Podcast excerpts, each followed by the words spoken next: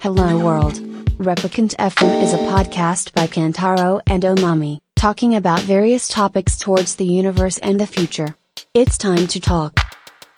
今日は美味しいビール飲みながらですね。ね、今日も、竹光さんから届いて、届いてますね。夏のビールを注文して、注文したね。ですかです。今週届いたのは、えっと、夏ビール、その2っていう。その2。うん。そのテ1ーマはで確か6月とかにも頼んでたはず。おっえっとっととねっ、と夏前だっ見たてら。そう、2ヶ月前ぐらいだったね。から5月末かなうん。あ、中旬か。そうそうそう。おっとっとっと夏だぜだったね。そう。早めの。今日は、まあ、その1週前に送ってもらった、エバーグレイン、ブリューイングコーっていうね、ところのブリュワリーの、フェイスインレイラ IPA、いただきながら、待ってよ。今飲んだの初めて。うん。どうっすかうまい。何の味だろうなんかフルーツのなんだろううん。グアバー桃違う。という感じですけど、今日は7月の11日土曜日の今夜の、えー8時半回ったとこっすね。はい。セブンイレブンの日終わっちゃうね。あ、確かにセブンイレブンの日だね。うん全然意識してなかったけど。 711円分買えばなんか起きるかもね。そういうキャンペーンやってんのわかんなあ、い。適当か。 まあそんなね、セブンイレブンの日、まあ土曜日、夜というとこで、まあ久々にね、あの、おまみさんとワンオンワンで収録というような形ですけど、まあ変わらずね、多彩なトピックスを独自の視点でお届けできたらなと思っておりますというとこですね。まあ、今日は、まあ起きて犬の散歩して、で、その後ね、うん。松戸くんが、松田くん。松戸ね。松戸くん。うん。が、まあ、メッセンジャーの松戸くんなんですけど、あの、山手線一周ね、うん。ランニングするっていうイベントを、今日東京駅10時発でやっていて、うん。で、まあ、それずっとストーリー上げててさ。で、見てて、本当はちょっと朝も行こうかなと思ったんだけど、まあ、散歩とかもあるし、あれだなと思って。で、山手線を、こう、渋谷の方に向かってさ、東京駅から走ってて。で、時間的には、あ、これぐらいの時間にこっちの方戻ってくるなっていうのがね、あったから、まあ、ちょっと本当最後の2、3駅ぐらい合流して、うん。で、東京まで走り、で、その後皇居一周してみたいな。っていう感じでね。うん楽しかったよね。美味しかった。ね。 40キロぐらい走ったのかなそうだね。山手線一周すると大体40って言ってたね。うん。松田くん元気だった。元気だった黒くてね。黒かったね。元気いっ ぱい。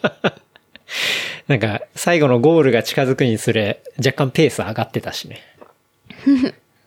若干チームメンバーから不満が出てたけど。っていうすごいね。ね。つうん。今日暑くて、あシャワーも降ったしね。ね。なかなかすごい感じだったけど。なんか聞いたら結構山手線一周ってね、その獲得標高で行くと700メートルぐらい。高いのうん、まあまあで、もアップダウンあるか。そうそまあう、ちょい低めの山ぐらいまあ。うん。のね、アップダウンがあるってのは初めて聞いて、へえ、そうなんだって思ったけどね。だから案外山手線ってさ、なんか平坦かなと思いきや、平坦ではないそうじゃまあん。平坦ではないっていうのはわかるんだけど、案外そんな700もあるっていうのは知らなかそっうだた。よねそこまであの、あれか。うん。うんうん。っていうね。ねまあそうやって走って、まあその後僕ら皇居一周して、うん。帰ってシャワーも浴びて、ご飯も食べて、というところですけど。ね、最近皇居走ってるな。そうだね。そう。皇居、まあ走りやすいね。なんだかんだ。走りやすいああまあいつもホームコースっていうか、うん。はいすごいよく走るのは隅田川だけど、まあどうしても橋とかさ、まあそういうものがあるから階段がね、途中にあって、なかなかその、ペースをずっと行くってのは難しかったりするんだけど、うん。私、橋、なんだろう、歩いていたり、ファミリーの人もいたり、うん。えっと、なんて言うんだろうな。こう、なんだろう、走るのがすごくこう、いっぱいいるわけでもないじゃん。まあそうね実質ね。歩いてる人の方がむしろ多うい。ん。だからちょっとやっぱり気使うまあね。うし、なんだろうな、こう、気軽に、ん。うん。気負いなくというか、走りにくいってところも、まあ、気持ちいいけど、まあまあまあうんったりするから、まあいいコースなんだけどね。そうだね。まあ皇居はより走ってる人がうんぐらいしかいないからね。そうね。うん。その点ではすごい走りやすいし、ねまあスピードも出しても、まあそんなに危なくないかなっていうね。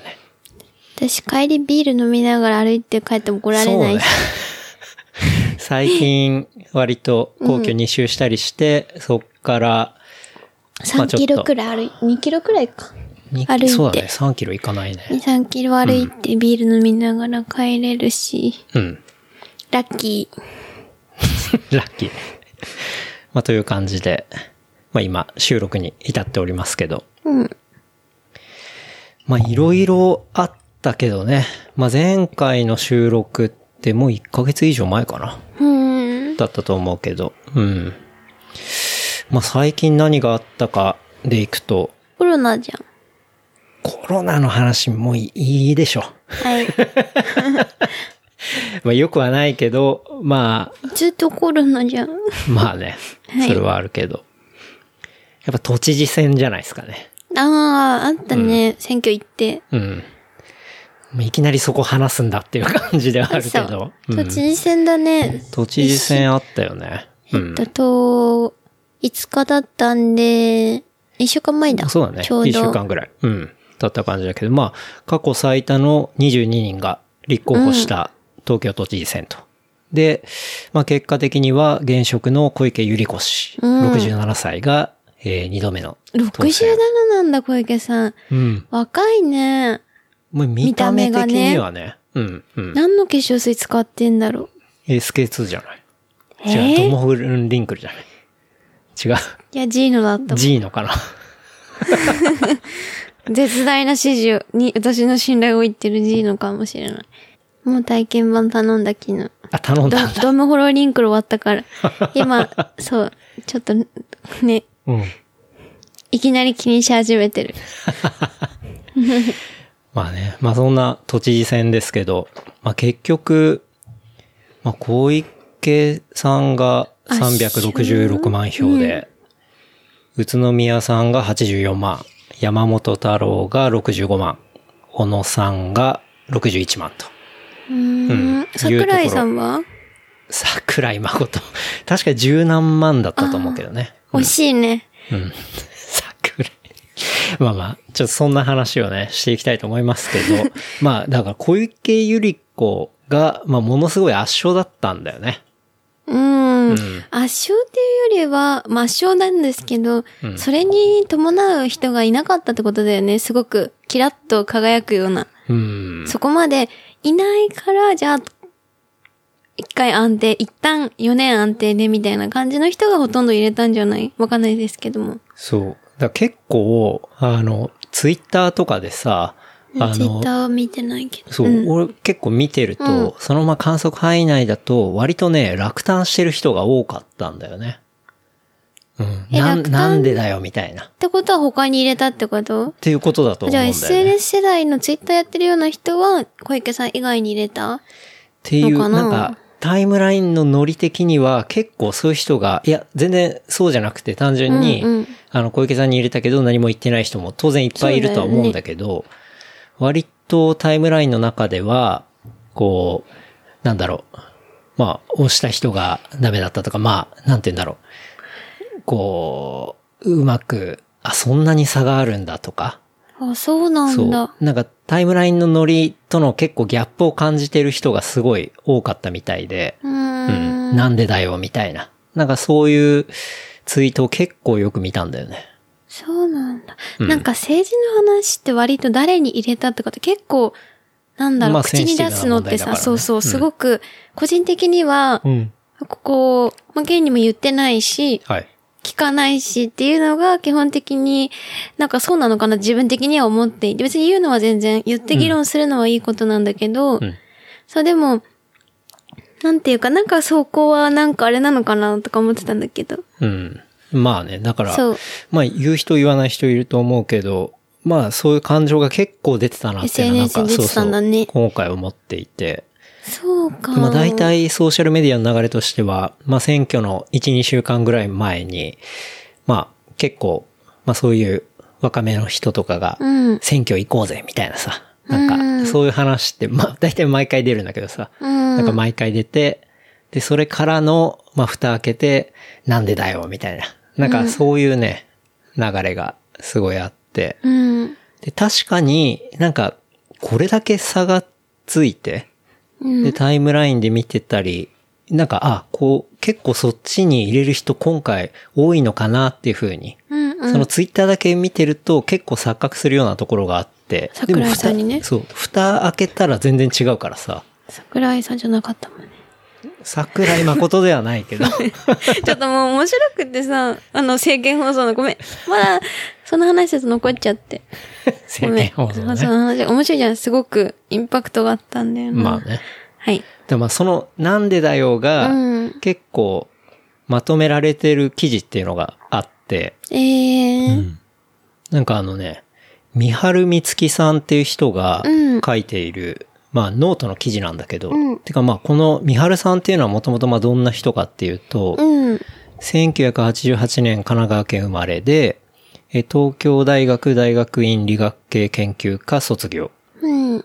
で、まあ、世論調査とか、えー選挙分析に関心を抱いて、2017年から未来選挙プロジェクトっていう、まあそういうプロジェクトを単独で、まあ、運営してる人なの。うん。で、まあ独自の分析を公表する傍ら、まあ一人の無党派層として、まあ社会に対する発言も行っていて、与野党に関わらず様々な政治的立場の人から結構まあ注目を集めている。まあそういう人がいて、まあだから結構フラットな目線で、うん。あの、そういう、なんだろうな、データとか、うん。選挙を結構データで見ていく。うんうで、んしっかり考察していくみたいな。うん。なんかそういう記事をよく上げている人で、うん。がいるのね。で、まあ、この人の記事で、小池氏の票はどこから来たのか、大差になったのはなぜかっていう、まあ、記事があって。うん。で、これね、そもそもこの記事にたどり着いたのって、なんとなくそのタイムラインで見てた、この、大体タイムライン友達とかだからさ、うんどこら辺に住んでるかとかさ、そうねこの人どこら辺でこの有名人とかアーティストとか、うんこの辺で活動してるなとかってわかるじゃない。うん。で、そういう人が思ってることと、なんかちょっと遠いところ、うんもうちょっと23区外とか、うん。うん。で、結構地域差がありそうだなっていう風なのが、なんとなく終わった後にちょっと、俺個人的には直感的には思ったのね。うんうん。でも、もともと K は選挙全く興味なかったじゃん。全く興あん味まなり、くあはんまないけどね、り興味なかったじゃん。うでもなんで今回はすごく興味があったのだ今までそんな選挙にさ、行こうみたいな感じではなかった。そうね。じゃん、そこまで。うん、うん。関心がそんなに、日本の選挙に関してはそこまでなかった。でも今回は、しら、いろいろ調べたりとかさう、ん、うん、近づくにつれて。うん。で、そういうふうに結果、終わってからも調べたっていうのはなんで多分、あの、 まあ、それも結構コロナの話とかすごい多いと思うよね。だやからかっぱり、ああいう、こう、過去に事例がないうん。状態になったりすると、そこでディシジョンするのって、当然政治家だったりさ、うんするわけじゃない。うんうん。だからそこの部分がいまいちだと、まあ、実良くない方向に動いたりもするし、うん。で、割と政治と自分っていうところをすごい身近に感じた直よね。結したってことだよね。ううん。だから、まうあん確かに今までであったら、うん。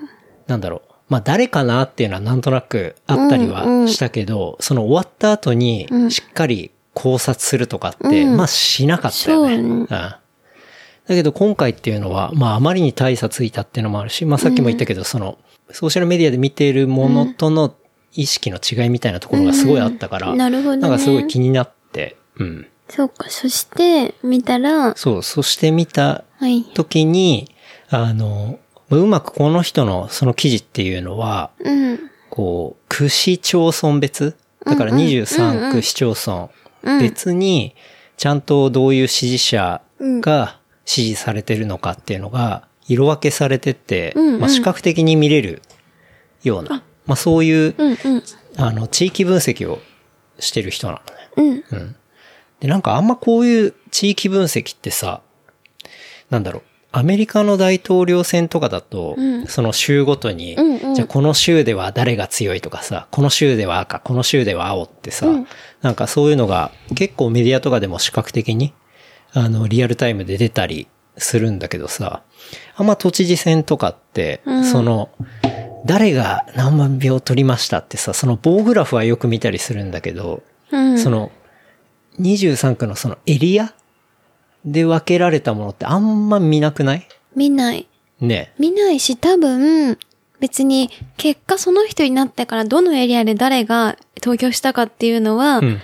なんだろう、経過でしかなくて、別に結果とは関係ないから、公表しないというか、別に取らないっていうのが普通だったんじゃないうんでもその人は、そこをなんかまあ分析することによってみたいなところがあったんじゃないのかな。そうそうそううそう。んそれが結構分かったうんっていうのが、まああって。で、そのデータって、朝日新聞の、うんなんか、ウェブサイトとかでは、個別にその区をクリックしてみたら、その区の中でどうどれぐどらいうだったのかみたいなのがわかるんだけど、その全体を色付けしてまとめてるデータってほんとなくて、うん。で、まあ、この人は個人的にやって、まあ、そういうグラデーションをつけて、うんうんまあ、分析してる記事っていうのが、まあ、この記事なんだけど、結構、まあ、ポイントとしては、まあ、今回の、まあ、小池さんの得票率の分布っていうのは、そのエリアごとで見ると、渋谷区で、まあ、最も低かったんだよね。うん。で、その渋谷区を中心にして、そこから離れるにつれて、こう、なんていうの、支持率が高くなっていってるみたいな。うんうんうんだそんな感じ。だ23区では割と平均よりは下で、うんそれ以外の市とか、うんうんまあそういうものでは割と高かったみたいな。うん。うん。まあそういうとこっていうのがまあ結果としては出ていたり、うん、うん。してて。でまあそもそも、あれだよね、マミともその地域別のさ、うんデータを見たりした時にさ、なんか、あ、そういえば23区外もあったわ、みたいなさ、 なんか、そうそうだよいうね感覚にもちょっと陥ったじゃん。うん。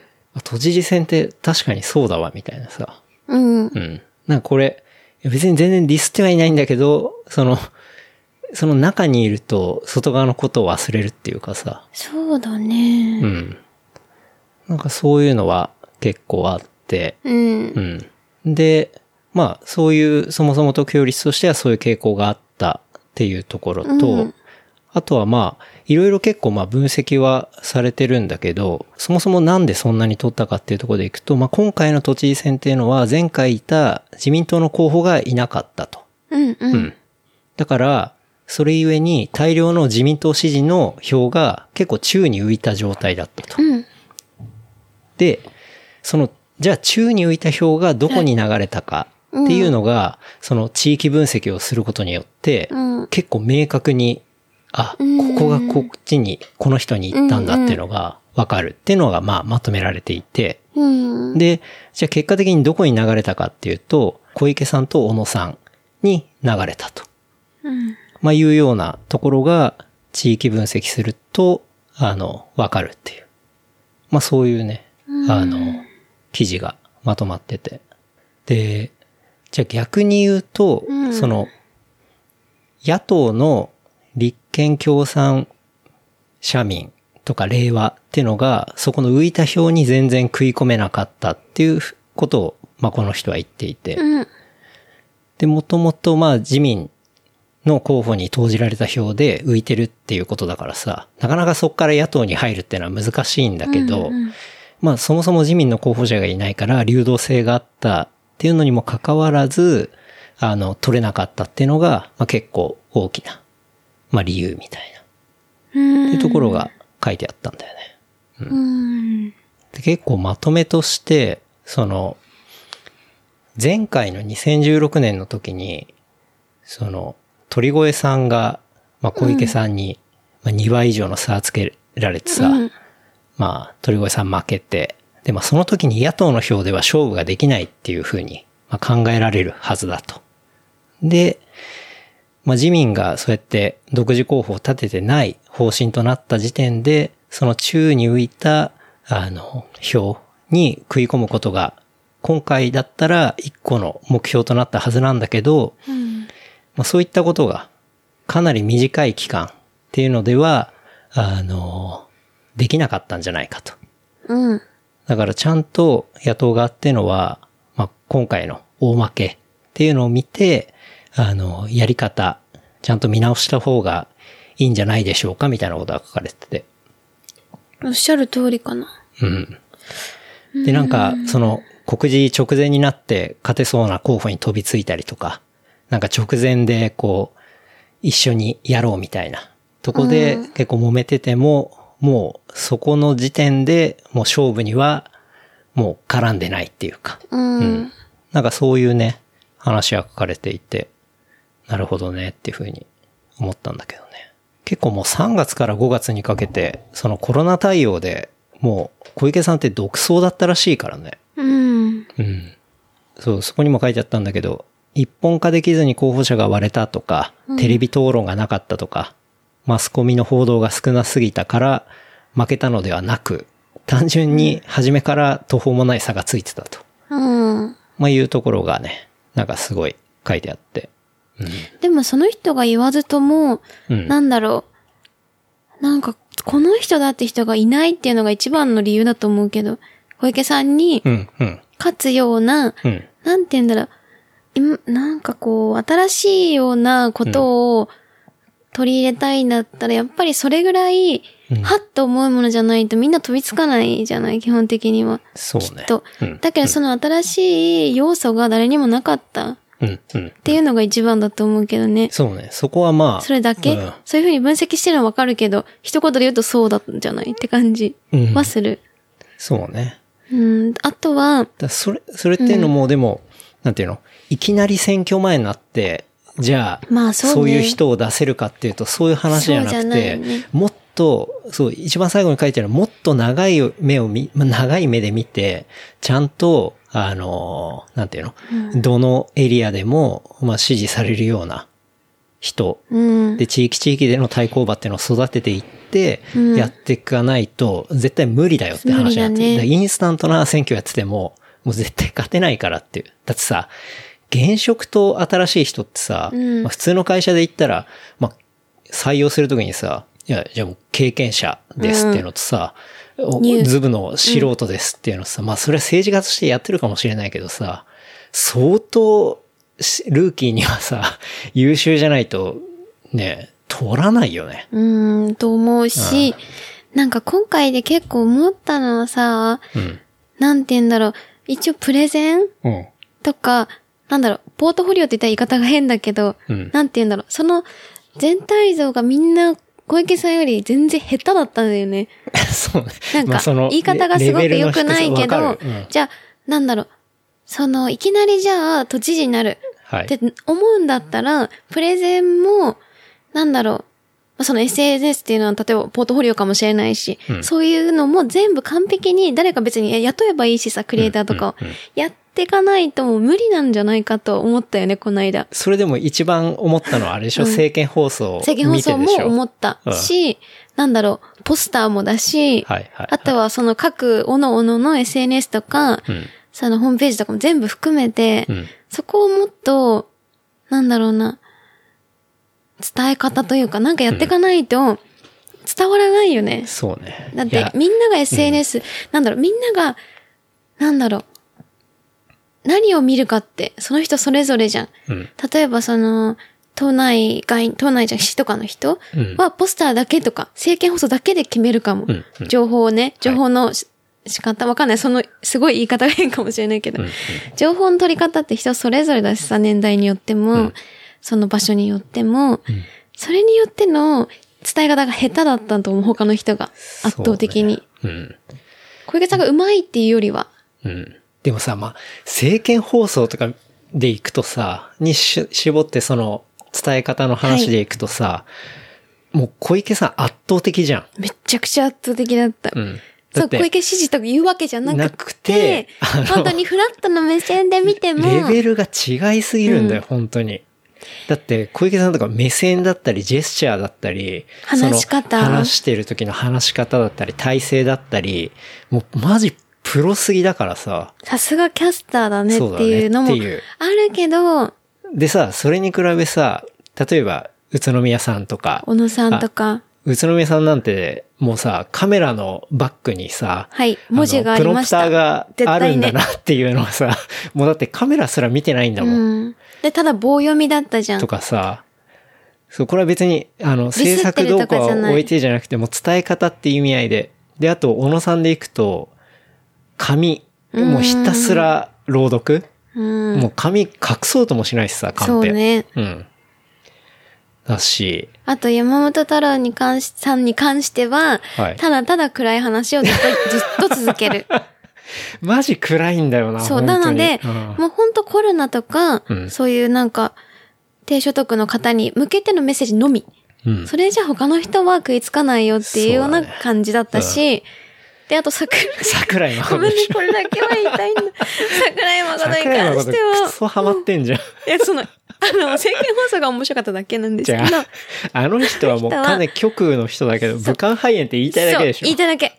ずっとバカンハエンって言ってたんです。いずっと言ってたよね。でもあの人はすごく何も見てなくて自分の言葉で話し てた。だって、そこだけ同はじ言葉繰り返してるだけなんだもん。そこだけは評価します。ただ、内容は何も入ってこなかったけど、部下範囲だけでしたけど、そうひそたう。すら武漢肺炎って言ってたもんな。ひどかったな。そうなんだから、なんそうだか、からそう一種の手段じゃん、あわかそるこは。うんうん多分。うん。なんかそんな重要かもわかんないけど、一応なんか、SNS とかやってない層の方、うん結構年が、例えば50代、60代、70代、80代の方も選挙権はもちろんあるし、うんそういう方に向けて発信したいのであれば、政見放送を利用するっていうのは、そういうこともすごく勉強して、話し方とかもうん、ちゃんとやるべきだと思う。そうなんかそこを捨ててる感がすごいなと思ったんだよね。そうね。いや、もう本当に、あれひどかったんだ、よね見て、うん。いや、なんか、するわけじゃないけど、まあ、他の候補者とかも含めて、うんもう全体的に東京舐めすぎって思った。そうそう。 本当に。舐めすぎ舐めってすぎだよ思った。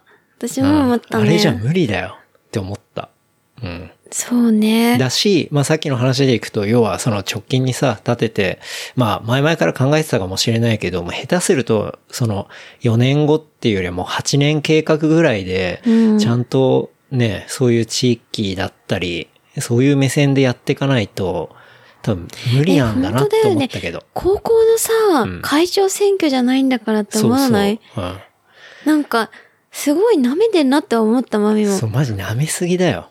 だし、マジ思ったねそう、だからその、ソーシャルでもさ、一週間前ぐらいからさ、選挙行こうぜっつってさ、なんでだよみたいなとかもう、だからあ、そうレなのベルが違いすぎだよね。うん。いや、わかるんだけど、その、選挙に行こうぜとかさ、そ選の、挙は行くものだといや思まっあてるけどね。直前のタイミングでさ、結構そういうノリがあったりはするんだけど、そうなうの。ん。だからまあ、そういうレベルが違うなっていうのは、今回結構まあ真面目に見たりはしたから、うーん。なんか思ったことだね。そうね、なんか、なんだろう。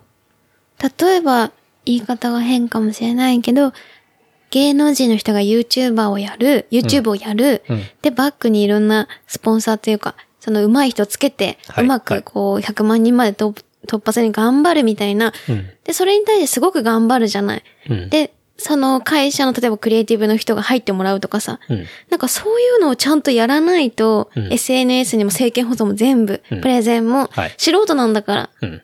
あなたと違って。そうね。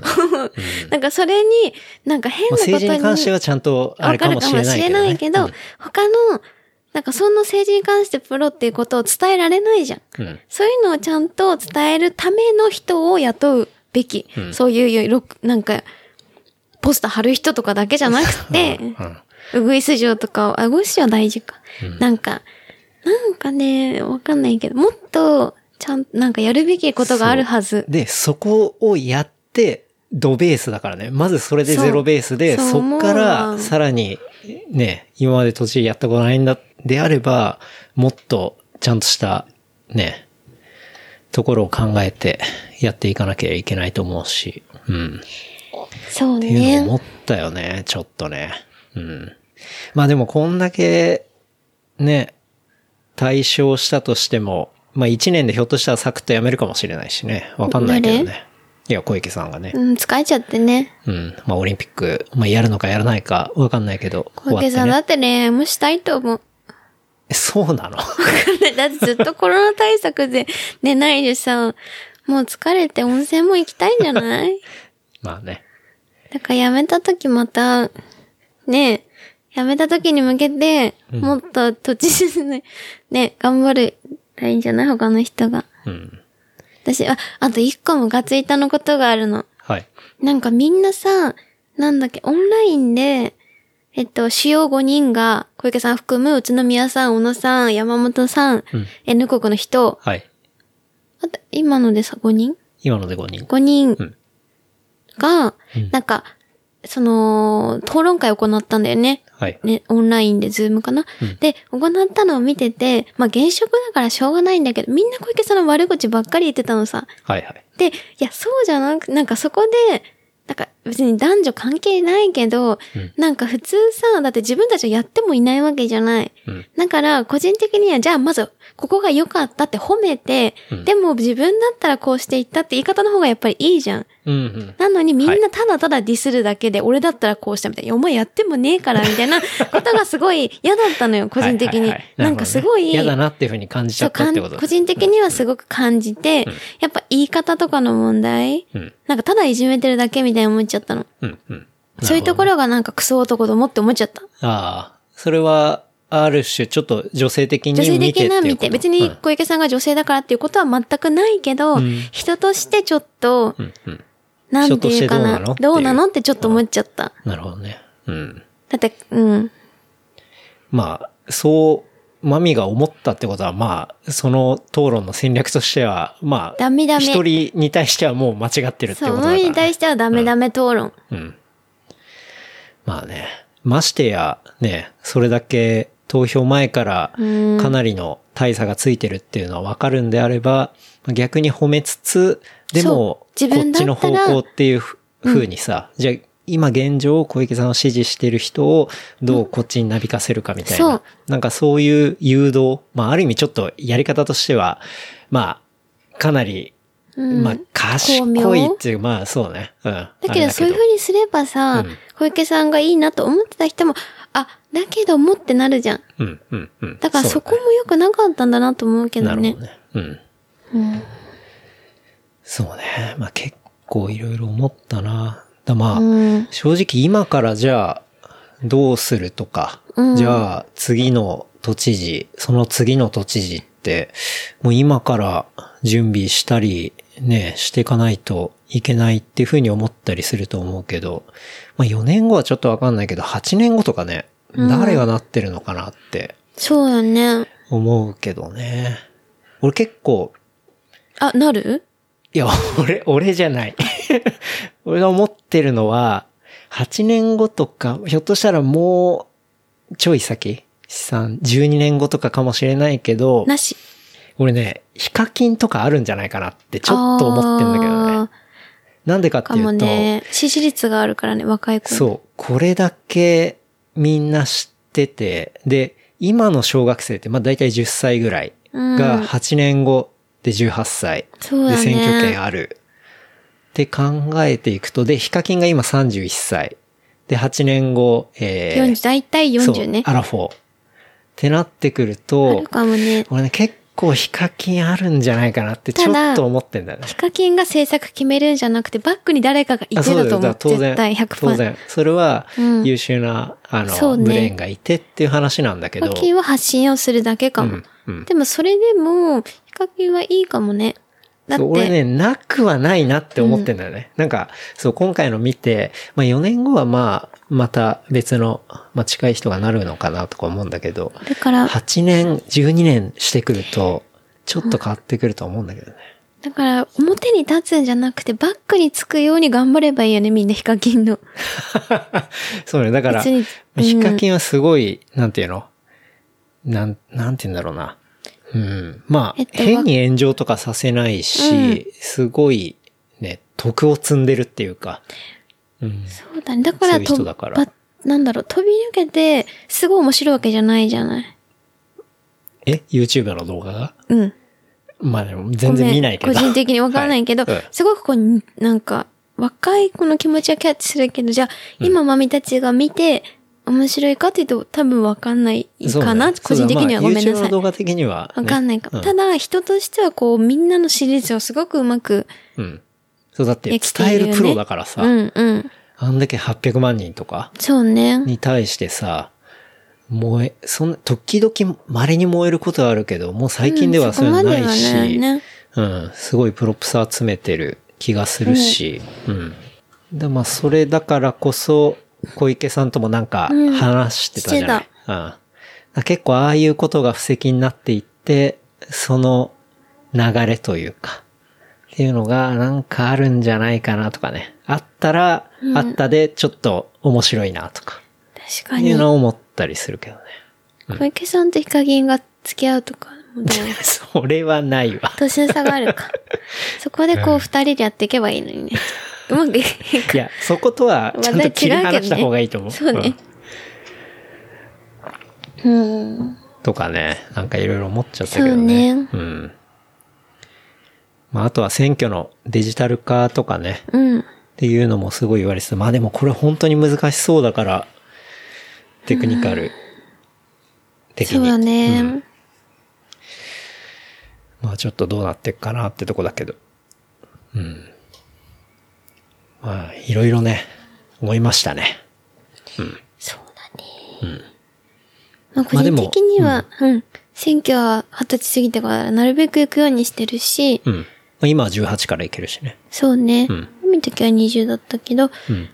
まあ、行って損ないかなっていう感じですね。そうね。だし、この、まあ、その最中もそうだし、その前もそうだし、あと終わった後の分析も、まあ、最初の方に行ったやつとか、結構見ていくと非常に面白いってうん。思った。うん。これ今日見なかったじゃねえ終わか。った後はね。うん終わった後興味なかったけど、うん。そうだね面白いなって思った。うんまあ、データの話だから。そううね。ん。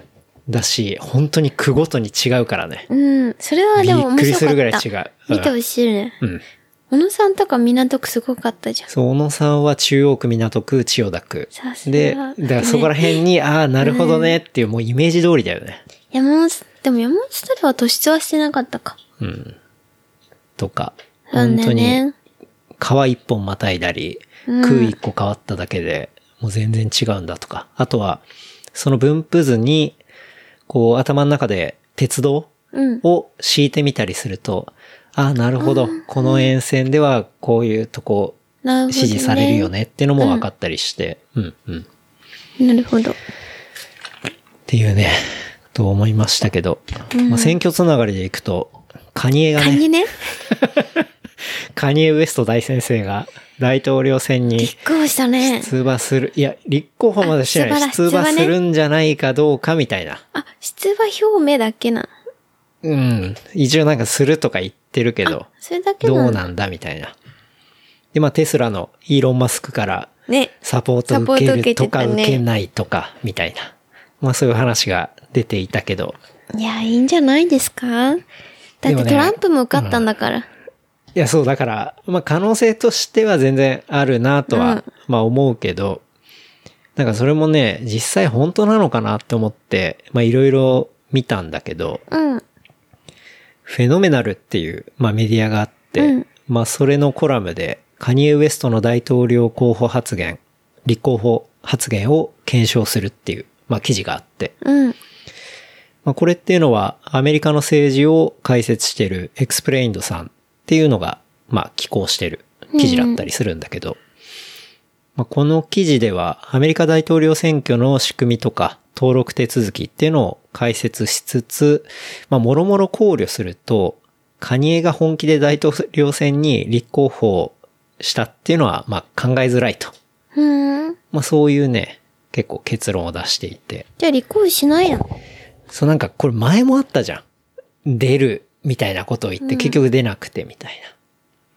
で、まあ本当の理由っていうのは、そのカニエしか知んないけど、まあ自分の事業とか音楽のために、まあ何らかしらの、まあプロモーション活動であるっていう、まあ考え方があー、多分、まあ本筋なんじゃないかな、みたいな。まあそういうまとめになってたりしたけどね。うん。知事選でもみんな名前のために出てる人いたもんね。そうなんだよね。そう。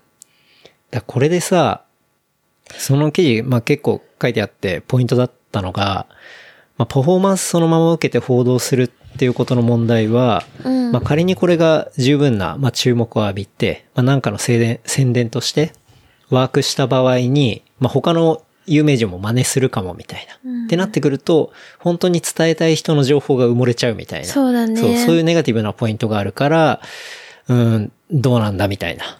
え、私出るって言って出ないのダサくないそう、ダサいんだけど、でももうそれで話題になってることで、もうんう。完全にプロモーションとしては成功しちゃってたりするわけじゃん。そううだねん。みんなそれやっちゃうと意味ないけどね。そう、それっていうのは策略と、してもうんある程度有名人っていうか、うんそういう人の特権だよね。そういう、えっと、政治とかに参加する、出るみたいな話になっただけでニュースになるってさ、まあだってそうね。俺が別になるっつっても何も別にニュースにならないし、うん。それは、ホリエモン周りが出るっていうと、ニュースになったりとかう、んするっていう構造と、まあ近いなっ一緒てで確かにマミが言う通り、思うよね。うん。だから、まあ、ホリエモンとかも別にあれ全然勝つ気ないし、基本的にあのタイミングで本を出してたりするし、まあ、ほぼそのプロモーションっていうか、うん。なんかか男っぽくないなと思うけどね。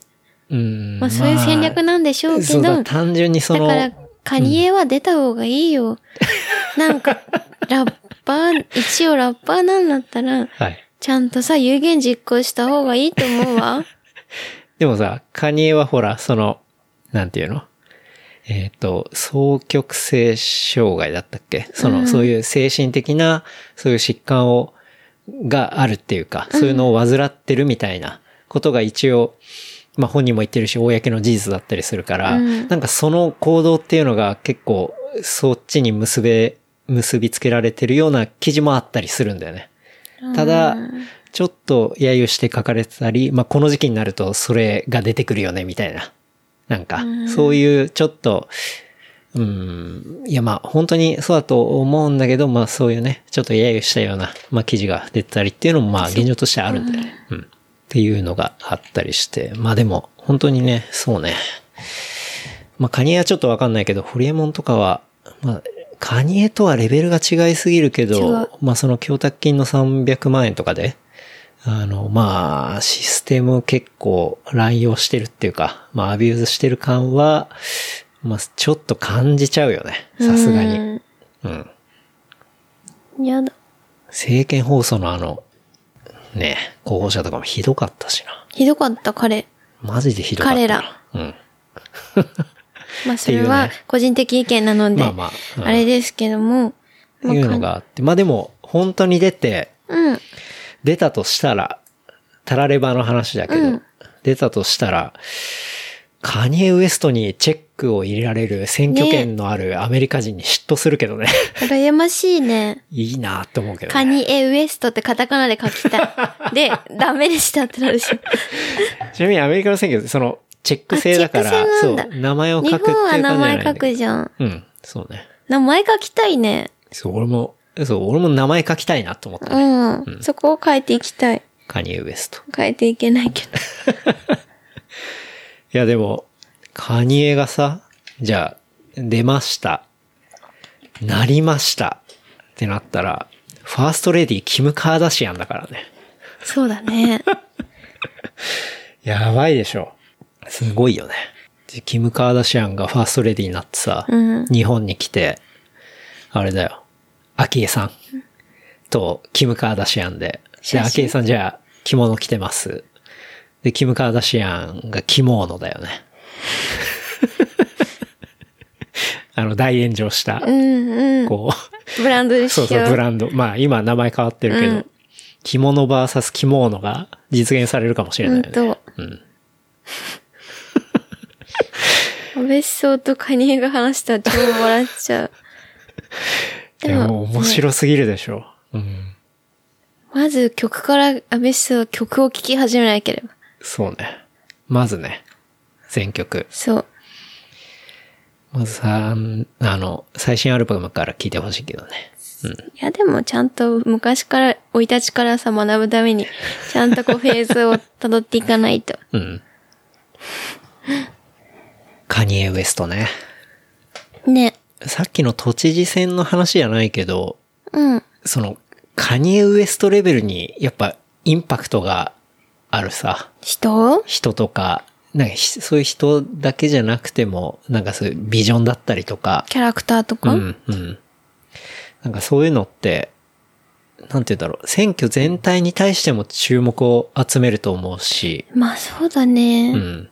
なんか、ある意味、まあ、良し悪しあるけど、まあ、いいカンフル剤になったりはするっていうのは、ちょっとある気がするけどね。うん。そうかも、なんか、選挙になってから、あ、この人初めて聞いた誰だっけって調べるより、うん。もう大体、なんだろう、あ、この人かって方がわかりやすいもんね。うん一発でわかるまあ、それはそれでまた問題なんだけどね。じゃあ、じゃあ、まあものすごそうだけいど有名な芸能人がただやってなっちゃうっていうさ、なんかそういう問題も、まあ別な手角越し度とでかは。ね 手越し。そうだよね。 うん。まあね、こんなこと思いましたけど。カニエ・ウエストといえば、ウェイブス見ましたね、昨日。えいや、ネタバレはしないよ、さすがそうなにの。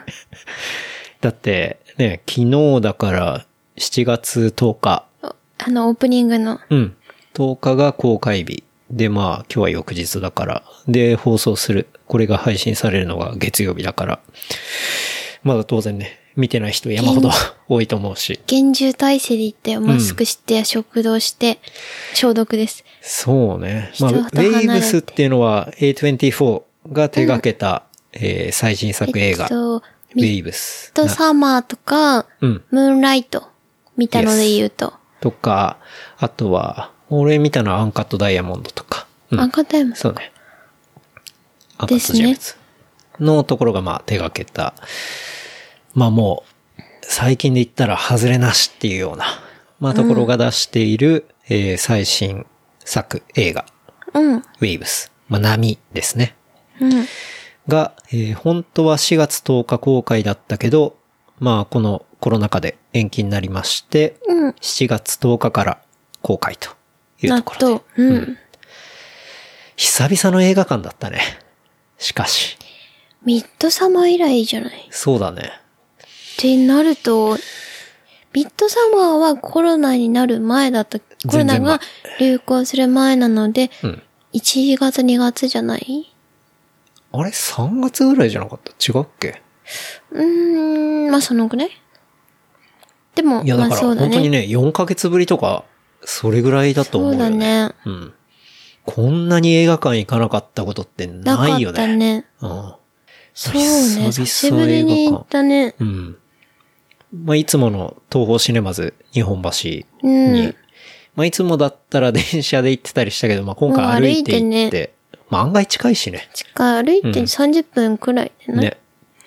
だから、まあ、歩いて行って、で、まあ、飲み食い以外はマスクして、うん。消毒して、でまあ入る時に検温してね。検温されて、で、席はもう一個分け、で、えー一個分けじゃないともう予約が取れないっうん。ていう風になっていて、そうで、だね映画館入ったら、なんかそのダメな席とかね、完全にバッテンとか貼られてるのかと思ったら、まあそういうわけではなくて、うん。まあ空いてたらちょっと座れるような 感じではあったけど、うんうんまあそれで一個開けで座ってみたいな感じだね。そうだね。うん。まあ久々にそれでウェイブス見まして。うん。そう。前知識みたいなの全く入れずに見たん、マミは。ああ。まあいわゆる宣伝で言われてるのは、そう、ねプレイリストを。そそう、プレイリストムービーっていう風に、うんまあ言われてれいだてけ。、なんか YouTube の広告でよく流れてきてたので、うんうんうんそれだけ見てたけど、まあこれ、う。うんん。まあこれがなんでプレイリストムービーって言われるかっていうと、うん。まあ結構、あの、音楽が主役ぐらいのことをね、うんうんまあ宣伝では結構言われてい、言ってまあカニエ・ウエストだったり、フランク・オーシャンだったり、うんチャンス・ア・ラッパーだったり、エイサ・プ・ロッキーだったり、まあそこら辺の、こう、ケンドリック・ラーマまー。あ、ケンドリック・ラーマーもね、うんまあ今の音楽シーンをリードする、まあ、豪華アーティスト陣の名曲が、まあ、時々そのセリフの一部になってるような、うんうん。まあ、そういうつなぎ方で、まあ、ミュージカルを超えたプレイリストムービーみたいな、うんまあ、そういう、こう、プロモーションのされ方をされていて、うん。そうだね。で、まあ本当にすっごい大ざっくりのあらすじとしては、まあある夜を境に幸せだった、まあ日常を失った家族がまあ再び愛を感じて、まあ愛を信じて生きていく、まあ物語みたいな。まあそういうね、そう感じだったけど。でも日本の予告だと若者の愛の物語みたいな感じでそうね紹介されてる。そうなんだけよ、ね。どそれはすごく別だった。うん。あれね、それだけ全然それは違うなって思ったよね。意味不明だったな、なんかその日本のトレーラーだと、若者が若者のうん。みたいな。愛の物語みたいな。そうそう。若者、傷ついた若者たちの物語みたいなそうださ。全く違いました。そうではないね。だからすごく下手よね。そのうん、トレーラーの花、言い方そう。で、まあ、それ見た後に、えっと、アメリカの本国のトレーラーを見たじゃん。で、そしたら別に、若者のなん言ってなてい一言も言ってなくて。言ってうねないし、ピックアップするうん画像、画像というか動画のものも別に若者の撮り方ではないし、基本やっぱ家族フォーカスだそよね。これどうしたのかなって思ってる。あ、でもそれもちょっとわかるよ。だからカニエ・ウエスト、フランク・オーシャン、うんあ若い人向けに受ける、あれなんだな。じゃあ、若者のっていう風にして、あ入れてみたんだこう、若者にこう響かそうっていう、まあそういう挿入をしたんだろうなっていうのは、まあ、わかるんだけど、朝岡ね。 朝から。まあ本当にそうかどうかわかんないけど、なんとなくそれが透けて見える感じはあったけど、でも実際見て、うん。若者だけの話じゃなかったし、すごい家族の話だし、だってすごいそんな最新ヒット曲じゃなかったよね、音楽。あそう昔聞いた最新だよな、ねみたいうなんうんうんことが多かったから、それだったら若者って言わずに、なんかこう、なんだろう、あ、昔これ聞いた、みたいなうんうん感じをう蘇らせるよ。だって若者聞いても多分知らない曲ばっかりだからさ。かな。だ多分、うん。そのなんだろう、今、Now で聴いてる曲じゃないから、まあね。それだったら若者って言わずに、あ、聞いて懐かしいなって思う方がいいからさ、うん。なんかすごい下手なプロモーションでしたね、日本の。って思 った。まあプロモーション、まあでも、それで見ている人もいると思うから、まあなんとも言えないんだけど、うん。まあでも、本当に映画としては、うん。これすごい良かったなって思ったけどね。うん、よかったかな、よかったかも。うん。よかった。まあ、ストーリーについては、あんま言わない、今、い言ったら大問題、 問題っていうか、この時期だからね。そうだまだね。公開されてすぐだから言わないですけど、でも、映像もめちゃめちゃ映綺麗だっ像、たし。そうそう、映像の撮り方うん。となんか、なんだろう、セリフがすごい多いわけじゃないそうね。けど、うん音楽と映像で表現する方法はすごく素敵でしたう。ん。そうね。ねえ。うん。すごい良かったな。でも扱ってる題材とかも、なんて言うんだろうな、その、まあ、ちょうど今のタイミングっていうか、に見れたっていうのは、ある意味、その延期してちょっと幸運だったなって思ったのは、そのブラック・ライブズ・マターだったり、うん。そういうところはすごい敏感に感じてたっていうのもあるから、うん。そのさ、まあ、これ見たらわかるけど、あそういうところをさ、すごい感じる部分もあったし、確かに。いろんなその問題っていうところが、それを別に問題ですっていうふうには表現しないんだけ言ど、その奥にあるのはこういう問題なんだなっていうところがさ、いろんな社会問題っていうのがうん。入ったりしつつも、そのフロリダの爽やかな映像だったり、うんあとはカメラワークだったり、画角だったりで、うんまあ、それが表現されてるっていうところが、なんかすごい良かったなと思ったけどね。あの制作会社は基本的に見て、その後ちょっとかん、しばらく余韻に浸って考える。うんそれで話をするっていうのができるからいいのかなって思う、個そうね人的に。うん。別にそれなんだろうあ結論というか、全部分かっってうん、こうだって結論づいてるのが悪いわけじゃないんだけど、うん個人的にはなんかこう余韻が残って、あこれこうだったのかなあれだったのかなって考えるのが好きよね。俺もそこは同意だね。そうね。うん。それがすごい体現できるそうね。制作会社なのかなと思う。うん。えー24まあ作品によったりはするけど、うん特に今回のウェイブスに関しては、まあ見終わった後、日本橋からね、また歩いて飲みながら帰りましたけど、そうだうね。ん。まあそこでずっとね、いろいろ話話しながらねしたしね。うん。だまあ扱ってるテーマもその家族って普遍的なものだし、うん。っうん。ていうところで、うん。そう、ね。これは結構、なんかプライ、プレイリストムービーを全面に押してたけど、うんそこばっかりそでうもなんかない俺と思別にそこっじたゃよなねか。ったね。正そ直う良そうかったなって思ったポイント。もちろんその音楽の使い方とかが、すごいうまい。そう。だって、タイラーじゃん、主人公が。うん。で、うんうん。なんだよね。I fucking hate you のさ、IFHY うん。タイラー・ザ・が、クリエイタそー。うそう、流れた時のもう歌詞のシンクロ具合とかすごかったし、そうなんだけど、なんか、結構プレイリストムービーのどうのこうのを押すそう、のめはちゃくちゃ押してたね。うーん、とか、若者とかそこばっかりじゃないうん。なのになーとか思ったけどね。そうね。まあどうしても、それだけさ、名だたるアーティストがさん、あそうの、だよね。トラックとして入ってるからさ、押さざるを得ないうんってこもあるかもしれまなあいけ注ど。目ポイントだと思うんだけど、全然そこだけじゃないっていうか、まあうんやっぱ作品として良かったなって思ったけどね。うん。うん。うん。すごい良かったね。でも今映画館なかなか行くのもあればかもしれないから、ネットフリックス出ると思う、その うち。行ってもいいかもだけど。いや、あれは俺映画館で見た方がいいと思う。なんでかってさっきも画角のまあ話したけどさ、そそうだの、画角があの作品っそうてね途中で変わるじゃん。うん。まあ結構主人公が切羽詰まった時とかは、うんめちゃめちゃ狭くなるし、そうよね。それが、まあちょっとシーン変わったり、開放的な形になっていくと、パッとワイドになっていくしさ。あれって映画館だからこそ、どうそう、コロナが流行ってるからあんま推奨はできない。その空間的には。あまあねまあでもまあ映画館も頑張ってると思うんだけどな。そうだけだ、どから応援したいんだけど。したいんだけど、そこはね、あれだ、わかん、まあ個人の任せる。うん。けど映画館で見たらめちゃくちゃ良いかった。そうね。とは思った。うん。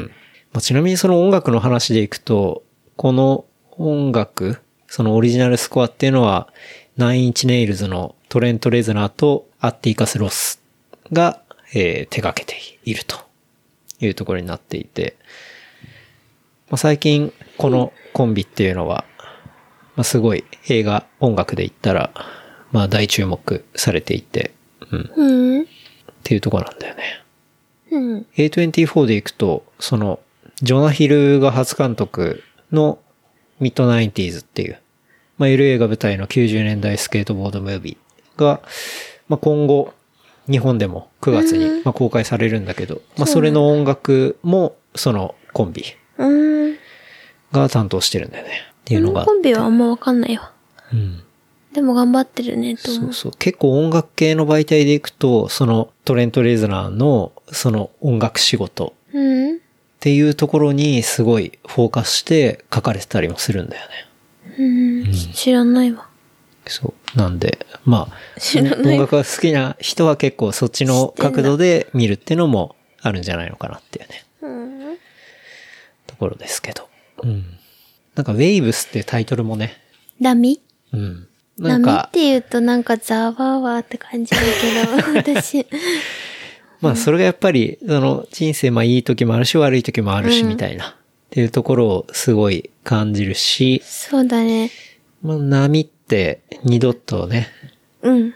同じ形はないし、なんだっけ、松山さんがさ、YouTube の玉結びうんうでん言ってたのはそうだよね。なあ、松山さんじゃない、これは。別の人だ。別のよく見る。はいはいはい。なんだっけメな。ガネかけたメガネかけた男の。ちょっと滑舌が悪い。あ、そう、悪い。 はい。人がうんウェーブスで調べると出てくると思うんですけど、はいは映画で、うんその人が言ってたのは、まあ波は、なんかその、うん。平和何にも、まあ、順風満帆なそう満帆な人こ人そ、ほどそうやって何一か個崩崩れれたる時と怖いっていうのを言っ話てた、彼が。うん。滑舌悪くてメガネの人が。言ってたよね。まあそうね。そう思う。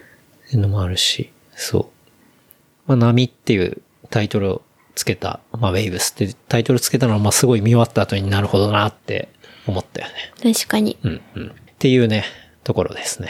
はい。ウェイブスおすすめだよね。うん。おすすめかな。おすすめ。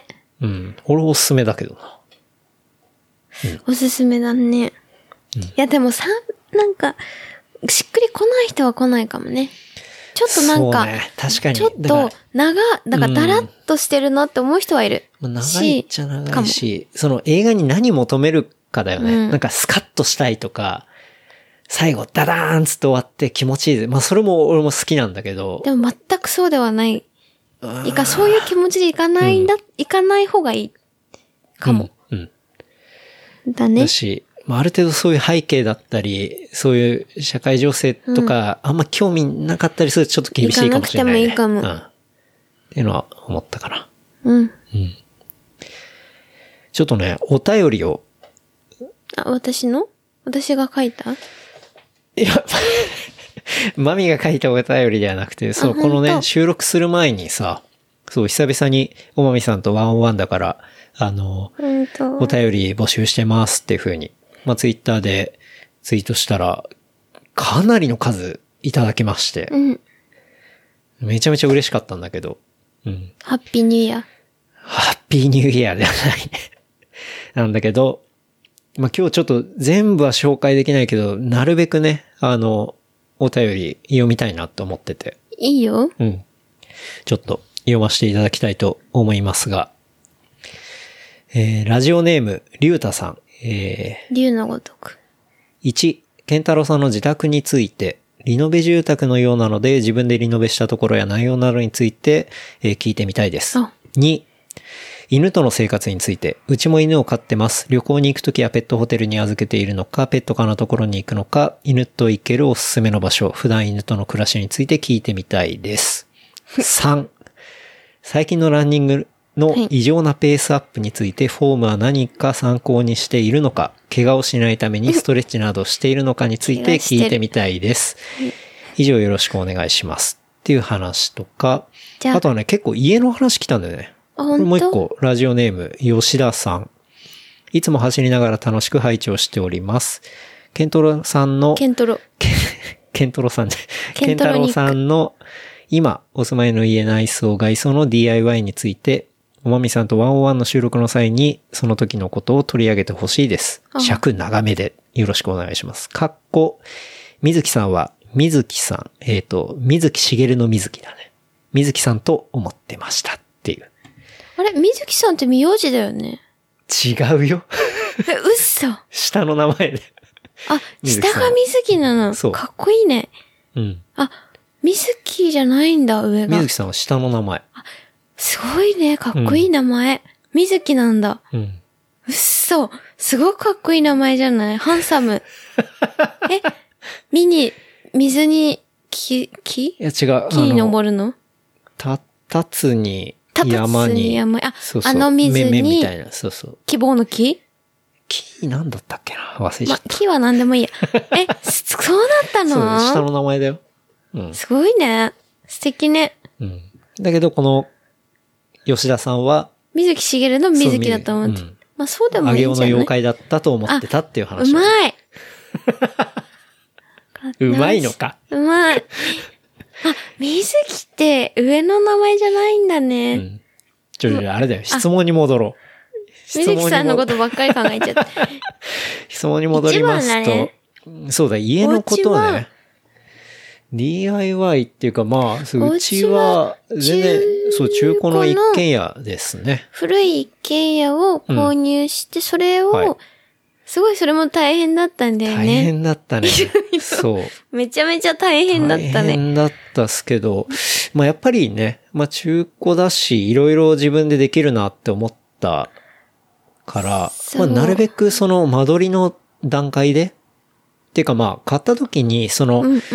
リノベーションの費用も含まれて、っていう、あの、案件で買ったんだよね。で、もともとめちゃくちゃここの間取りがこうでってすごい指定されてそうそうそうてそう、で、それで、こういう、なんだろう、内装の色もこうでって全部うん指定されてきたんだけども、うんそこから、この丸嫌だっつって俺がめちゃくちゃひっくり返して、こうしたいっ うてんすごい押し付け、押し付けた、押し付けっていうか、こうしたいっていう俺のをはすこごういした伝いえったんだよてね。そう。あの、こカうフェ変えてくで。ださいっ つって。ベロンチェでそうねそうそうそう。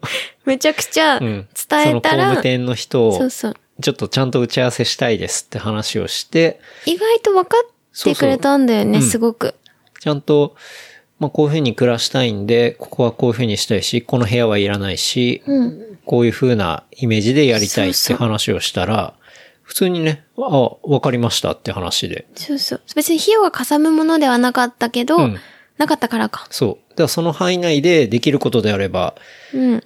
やりますって話で。話をしてそう。で、まあ進んでった感じだよね。そうだよねで、俺個人的にも、やっぱり自分でやりたいなっていうのも、もちろんプロの人にはかなわないんだけど、なんかね、ちょっと自分でやりたいっていうところもさ、あった私し。当初全然 DIY やってもなかったじゃん。うん基本的うに。んだけど、そういろんなこ、その、ね、ちょうど休みのじ、ね、時期時期も重なったので、うんすごい調べて、そうね。もうあの時期は正二人とかあ直ったよね YouTube で、その DIY 系、日本の人のはあんまり見なかったんだけあど、れ海外の、なんだっけ、ラ、ローラさんっていう、あの、そうだねドイツのケルンにいる、女性そう、女性 DIY あの人めちゃでくすちゃごかっこいいもそんう。めちゃくちゃクリエイティブな人がいて、その人のチャンネルをばっかり見てたよね。鬼のように見て、で、そしたら道具これ必要なんだなっていうのが分かったから、もう全部マキタで、丸の子から、まあそうだイよねンパクトから全部揃えて、じゃあどういうふうに作ろうみたいな話とか。話しうんて、まあ、そういうアートっぽいサンプルとかもいろいろ見て、あ、こういう、すごい使いやすくて暮らしやすい機能があるものにしたいなって思ったりしたから、そうだねね。。それもともとでやったかな。内装の壁も普通に白い、あれだったじゃん。白い壁を。石膏ボードのねあ、石膏ボードを取り付けるはずだったんだけど、それなったんだけど、なんかの問題でできなかったんだよね。いや、できなくはない。てかあ、そうまあ、むしろ工務店側はそれにしたかったんだよ。違う違う。なんか、できにくかったんだよ。だから、木にしないといけないってなったじゃん。いや、あ、そうなのではない。あそう、。木の方がいいっうん。てなったのか、こっちそがう。。もともと、工務店的には、まあ、いわゆるさ、その、日本の住宅って石膏ボードじゃん。そうだよ基本的に。石膏ボードで、で、もう真っ白い壁紙貼って、はい終わりみたいな。そういう壁なんだけど、俺は結構壁の収納っていうのを作りたかったんだよね。なんでかっていうと、そうそう家自体がそんなに大きくないから、うん。壁に物をこう、ハングしたりとか、棚を作ったりっていうことで、そうだそう、スペースを、あの、確保したいなっていうのがあって。でもできないって言われたんだよ。それは、そうそう。えっとえ、ね、違う俺が、その壁に物をつけたいから、えっと、その壁紙の下に全部、えっと、合板を貼ってくださいっていう話をしたの。で、あ、それでか。その合板の上に壁紙を貼るっていうのが、合板をこうたわみなく辛い位置にするのが非常に難しいで難しす。だから、壁紙を貼るのはちょっと難しいですっていう話。あ、そうなのか。それでだっ壁たら紙がなかったの。そう、壁紙なくて、それもう剥き出しでいいですと。もう自分が気が変わったら、ペイントしたりするしっていう話で、今、こういう感じになった。あそうそそういうことなんだ。そういうこと。だから、石なんなら聞膏いてボーなかっドたはできないって話じゃなくて、石膏ボードは俺もそもそも嫌だったから、うんその、合板をなんで貼りたかったかっていうと、はい。その、日本の家ってさ、うん壁とにかく真っ白じゃない。うん。なんでかっていうと、その、石膏ボードになると、ビスが効かないし、そうだね。ビスが効かないっていうのは、あの、ネジが立たない。うん要はボロボロ崩れちゃうから。うん。だから絵も描けられないし、棚も自分にここ棚欲しいなって思ったら作れないし、うんだからみんなディアウォールをやるわけじゃん。うん。あの、無理やりさ、使い棒みたいなのして、で、それで一枚壁を作ってってさ、それ俺すごい嫌で、うん。で、俺なんでいそれが嫌だなって思ったかっていうと、あの、英語の先生、俺英語さ、うんパーソナルに勉強習っしててたる時あったじゃん。で、その、まあアメリカ人の、まあ、黒人のうん。女性の先生だったんだけど、コストコの。そうそうそう。で、その先生が、日本の住宅はもう本当に全部真っ白で病院みたいで好きじゃないみたいな話をしてて、うん。俺はまあそれが割と当たり前でさ、うん賃貸も借りてたからそうだね思ったんだけど、まあ確かになと思って。うん。で、もうちょっといろいろ壁が豊かな、風、豊かじゃないのってなんでなのかなって、いろいろ建築資材とか見てたら、あ、これ石膏ボードだから、そもそも無理だからそうなってんだっていう。安いし。うん。確かまあだから、まあそういうのがあって、で、そこから、そうね、まあタイルとか、に。うん。まあ洗面所のタイルとかも、まあ自分たちで貼そうっだたねし、まあキッチンも、のタイルもまあ自分たちで貼貼ってっねたし、棚もつけたし、から、あれかもね、もしかしてリノベーションする人はそういう石膏ボード貼らないって選択肢もあるってこといやいや、当然、ってことだよそれはねあると思う。だかそれをいらないって言っても全然いいってことだよね。ら、ういうことじゃねし案外壁っていうのをすごい、俺は重視するってのはあるんじゃないかなと思ったね。何気なく、そう、それで作ってしまうと、そうもだう二度ね。と壁が生きなくなっちゃったりするから。今だったら基本木っぽいので濡れたりもするし、後々、こう、アレンジが効くけど、最初から白いと割とアレンジが効かないってことでしょ。アレンジが効かないというか、その、棚を作れないっていうか、だからビスが立たないっていうのが一番の。はい。あれうん。でも色もそうじゃん。そうね。まあ、色はでも、石白で膏ボもード塗れでるのかも、要は、壁紙があったとしたら別に壁紙の上からも塗れるやつあったりするから、うん、できるんだけど。うんまあでもそういう図面だったり、そういう壁の資材だったりとか、まあそういうところ、やっぱさ、大きい買い物だから、俺も興味あって当然調べるしさ、うんだって、靴の機能を調べないで買う人いないじゃん。ランニングシューズとかでもさ。うだかん。うん。らそれと一緒で、じゃあどういう構造になってるのかとか、どういう資材使ってるのかとか、っていうのを調べて、いろいろ、こう、工務店の人と話してやってくっていうのは、まあすごい楽しかったけどね。うん。で、漆喰も塗ったね。塗ったね。まあ、洗面所のところに、まあ、湿気防止みたいなので、漆喰塗りたいな、つって。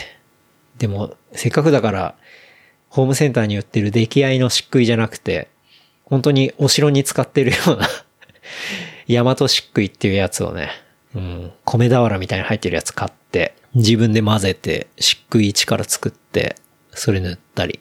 うん。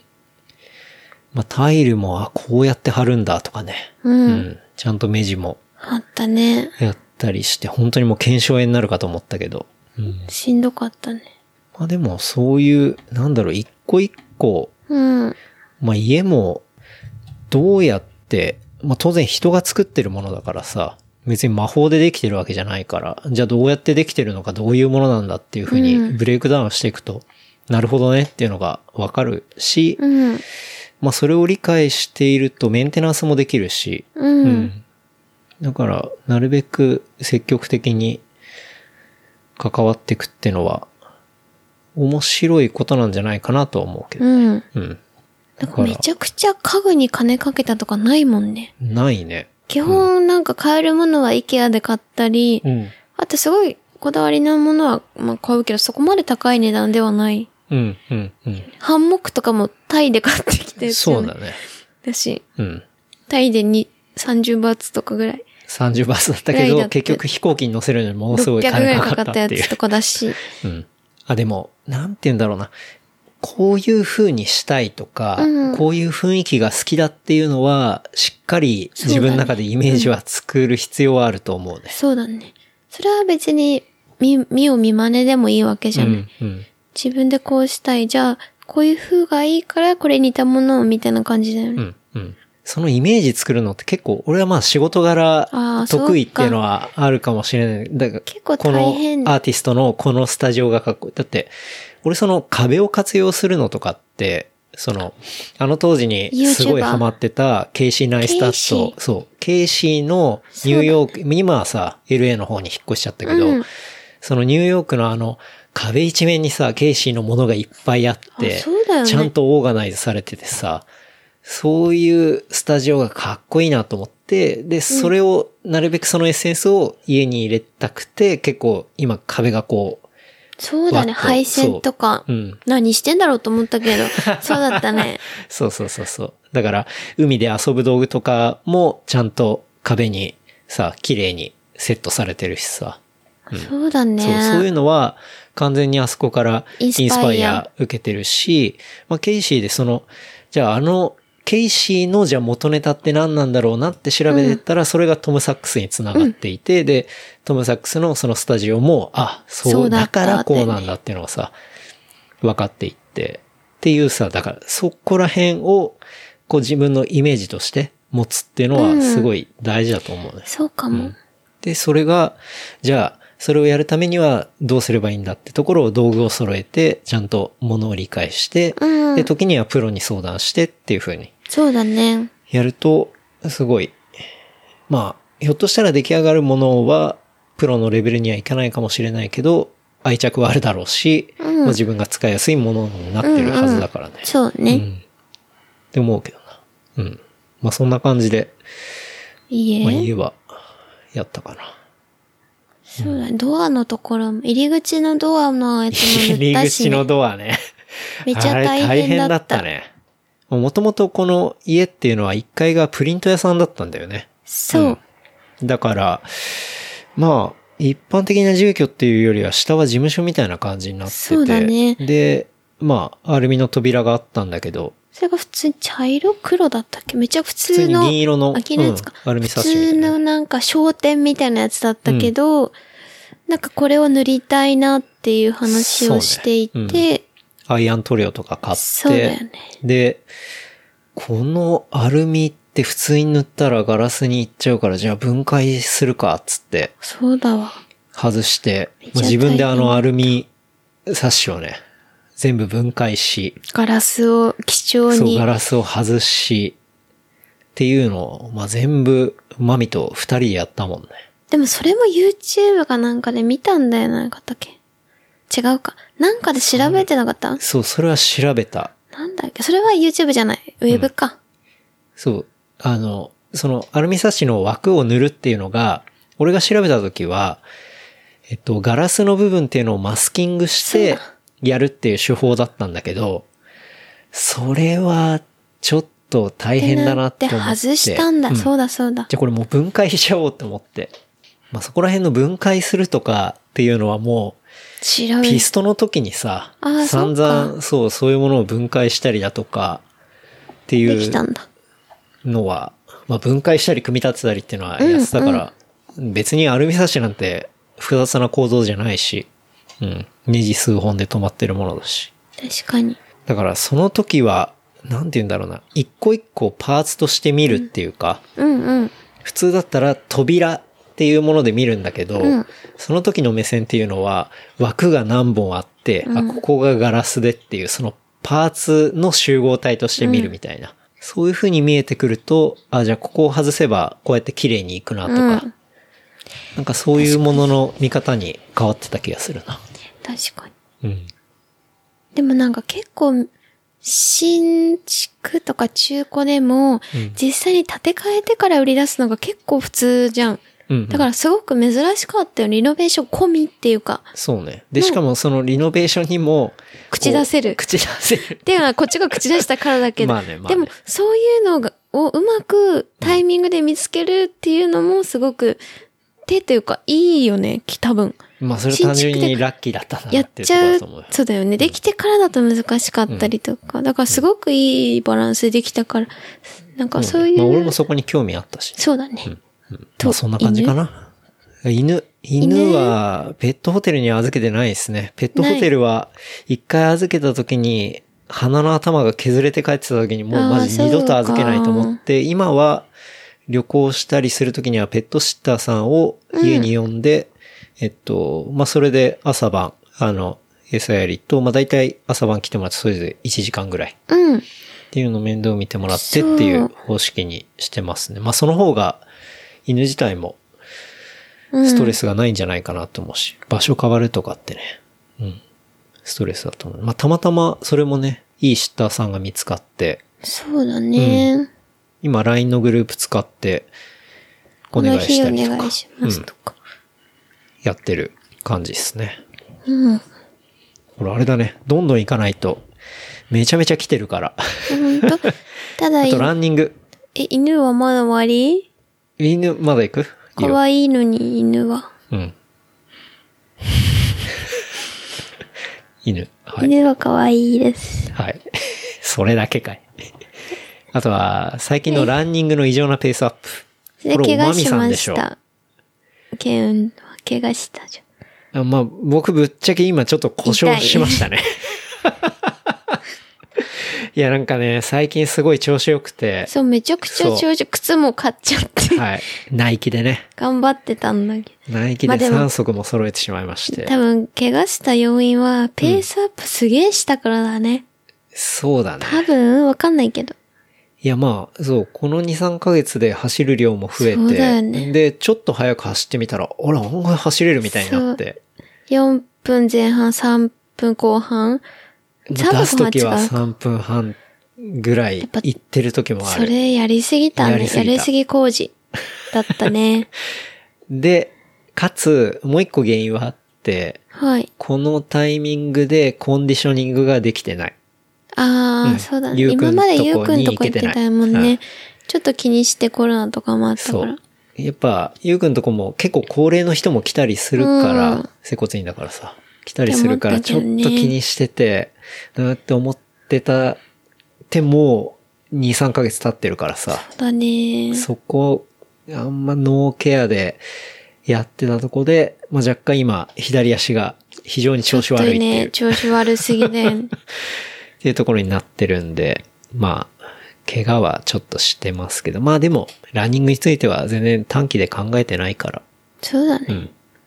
70ぐらいまでできんじゃないかなと思ってるからね。うん。うん。まあだから、ほら、うんペースアップしたのはなんでって話だだ。からペースアップをしたのはやっぱり、そんなに頑張りすぎずに、しっかりやっぱ走るってことなんじゃないの 実際だって距離増えたじゃん。うん。ううんん。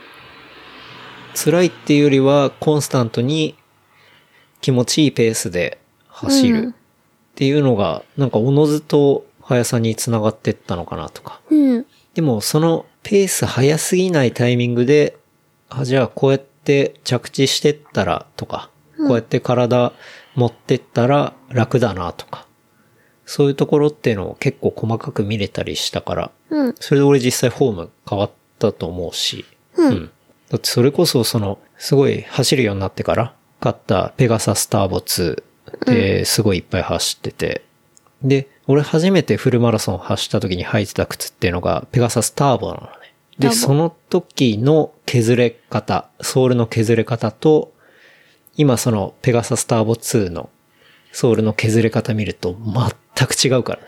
うん。本当に。そうなんだ。うん。だからそれっていうのは、走り方が違着地そううってそうこそうとね。そう根本的に変わってるっていうさ、そういうとこだと思うから、うん、そうね。だからそこら辺っていうのを、まあ、丁寧に向き合うっていうのが、だし、まあ、やっぱ繰り返すっていうのが結構ポイントなんじゃないかなって思うけどね。でも、無理して走っても、怪我したら意味なうん。いそと思うう。。それは、それを君に言いたい。マジうかつだったわ。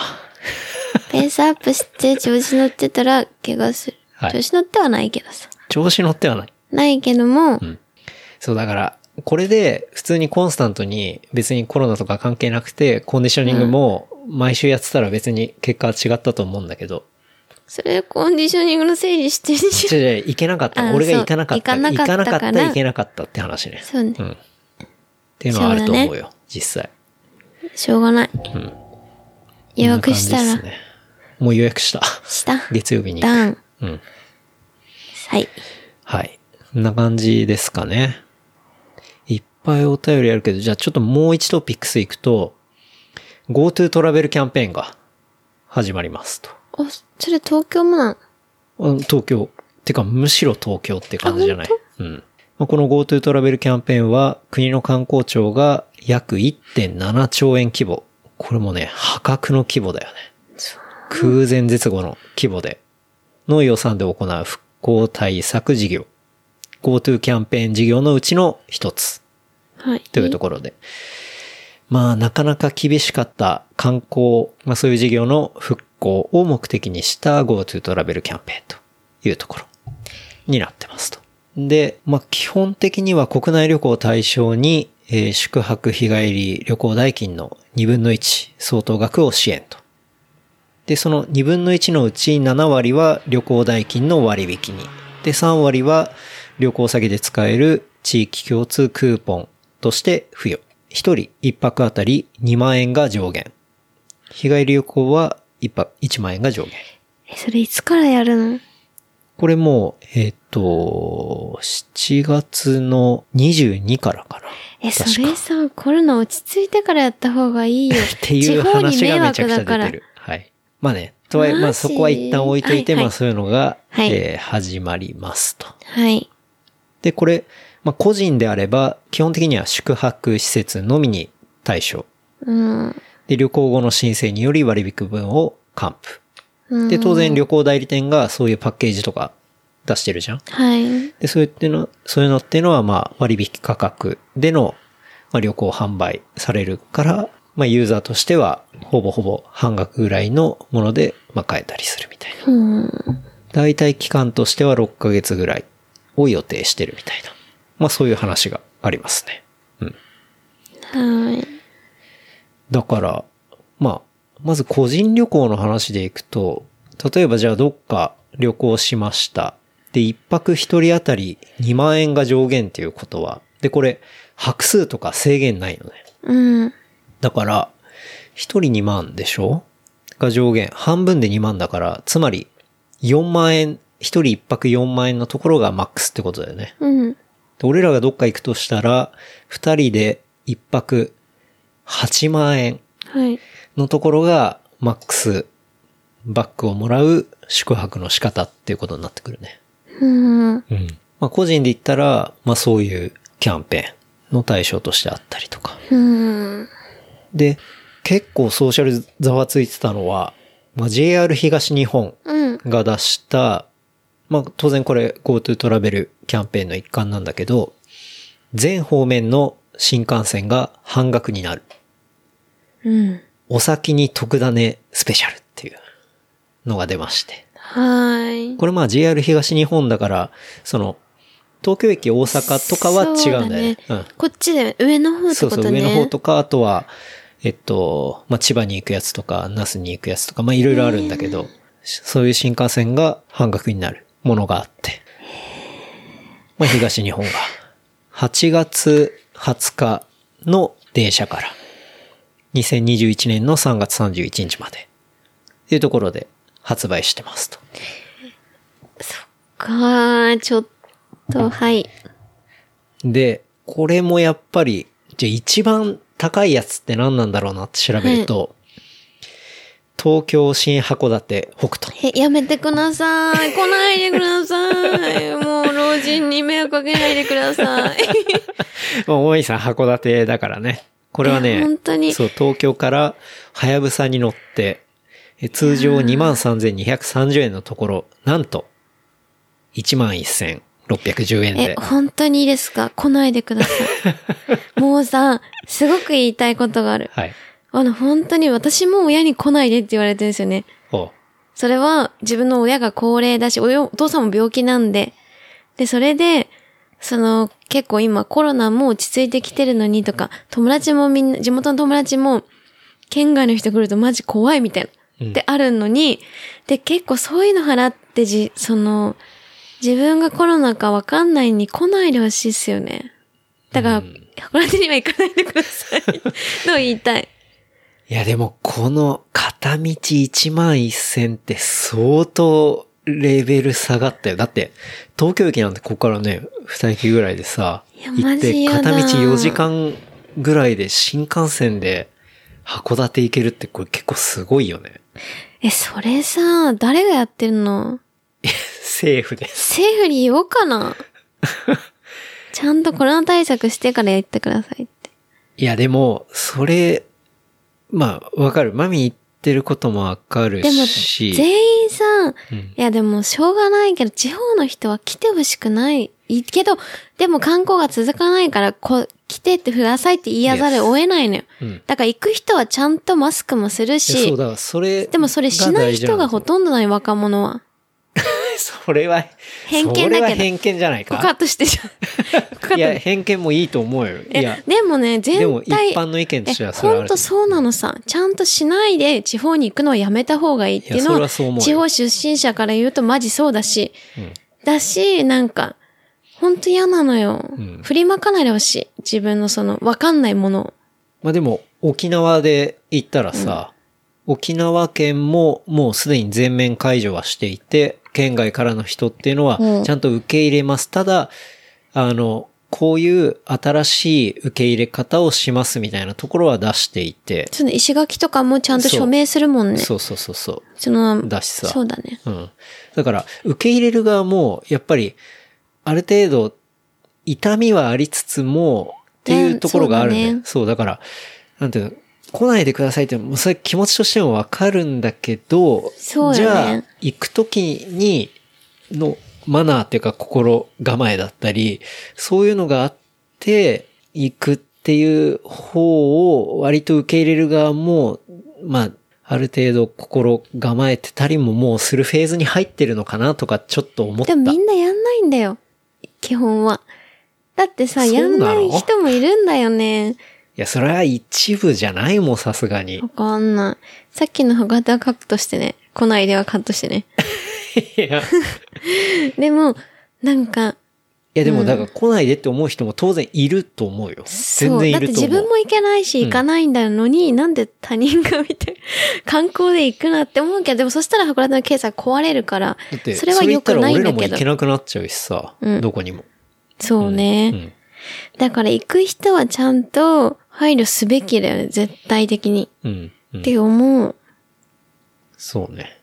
うーん、もう、もうしょうがないけどさ、ウィズコロナの時代だから。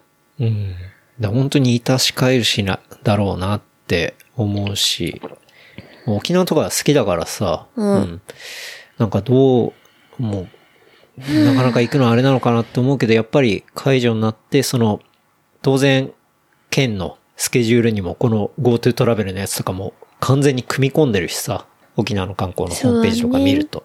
うん、で、それのすぐ隣の記事として、うん。うちなんちゅう応援給付金みたいのが、こう、沖縄独自で、そういう結構きつい人への給付金とか、っていう記事も真横にあったりして、うんもう見るからに、うわ、超辛いんだなってのがわかるわけ。そうだよね。うん。本当に、いたし返しの部分っていうのが、まあ今のフェーズなんだなっていうのはめちゃくちゃ感じるんだよね。だから行く人も絶対的に、できる限りの対策というか、マスクするのは当たり前だし、ちゃんとうがい手洗い除菌するっていうのをうんマストにすべき。やってない人マジで絶対いるから。っうん。そうね。ていうのは、まあ、毎日言ってるけど、そういう感じはう思う。ん。そう。だから、やっぱその、ね、行く場所とか、ちゃんとリスペクトしながら、行くっていうのが、まあ大事なのかなとか、うん。思ったりするけど。だって、本当に誰も動かなかったら、本当に終わっちゃうエリアとかあるからね。終わってるエリアもあるしね、うん終わっちゃったというか、うんそうだね。さっきのカットしてね。行くな いかな。何回言うんだよ反反政府みたいいやいやいや。いや、だから実際それはマミがそう思うし、ローカルの人でもそう思ってる人がいな。るとそ思う、う地し。元の友達とかみんな行ってます。うん。うん、だからそれは事実だから全然そうそこは何も間違ってないと思うよ。そうだね。だからそういうみんなジレンマを抱えながら暮らさなきゃいけないっていうフェーズなんだと思うよ。本当に。うん。そうだうね。ん。っていうね。まあそういうものが始まったりもしますからね。うん。いやでもぶっちゃけこれ見て俺函館行きたいなと思ったけどね。そうなんだよ。でもマミ、親にでも実家来るなって今まあね。言われてるからはい。さ、塩梅が難しいね。そう、だからそういう難しい局面にみんないるんだってう、いうんそれはもう。とこだと思う。うん。っだから行く人も、もうやりを持ってていうことだね。行くべきね。うん。じゃあ、ここでまたお便り。はい。 お便りいっぱい紹介したいからね。うん。えーラジオネーム、 193。健太郎さん、おまみさん、こんにちは、こんばんは。いつも楽しく拝聴させていただいてます。ケイさん多岐にわたるお話は毎回刺激をもらっています。質問です。3体の続編が出ましたが感想を教えてください。あと走る練習、飲む練習ともに買いそびれてますので再販希望です。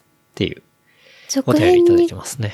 続編に関しては、見てない、読んでないんじゃないです続編か、ね、買って、当然発売日に買いまして、えっとね、プロローグだけ読んで、まだ読めてません。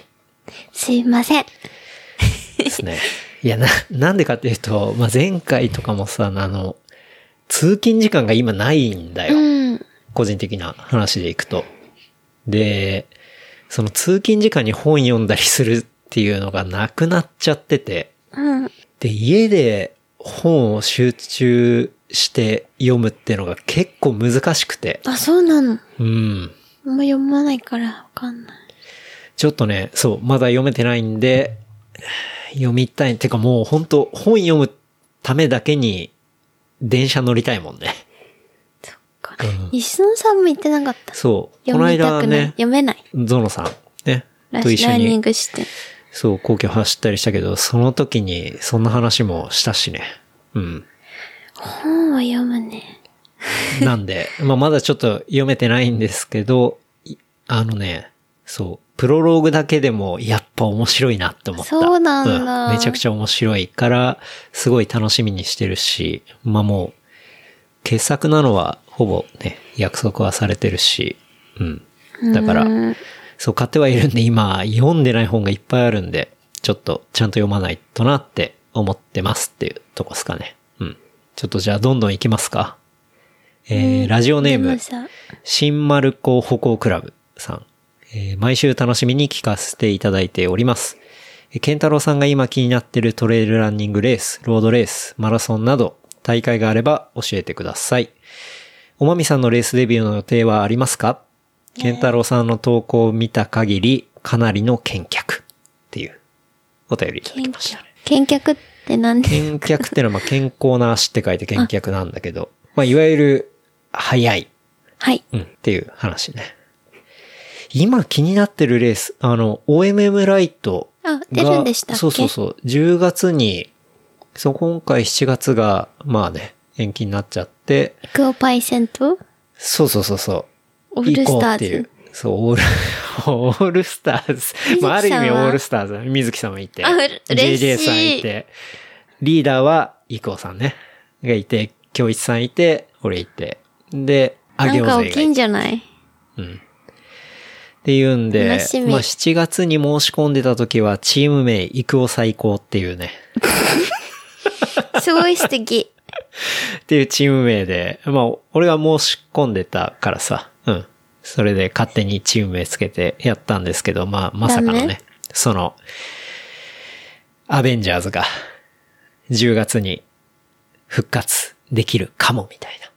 まあ、これもその状況によってさ、わかんないかから何とも言えないんだけど、その、地元の人を説得するとか、そういうことってすごい運営の人からすると大変だと思うんだよね。この時期に。ら。そうだね。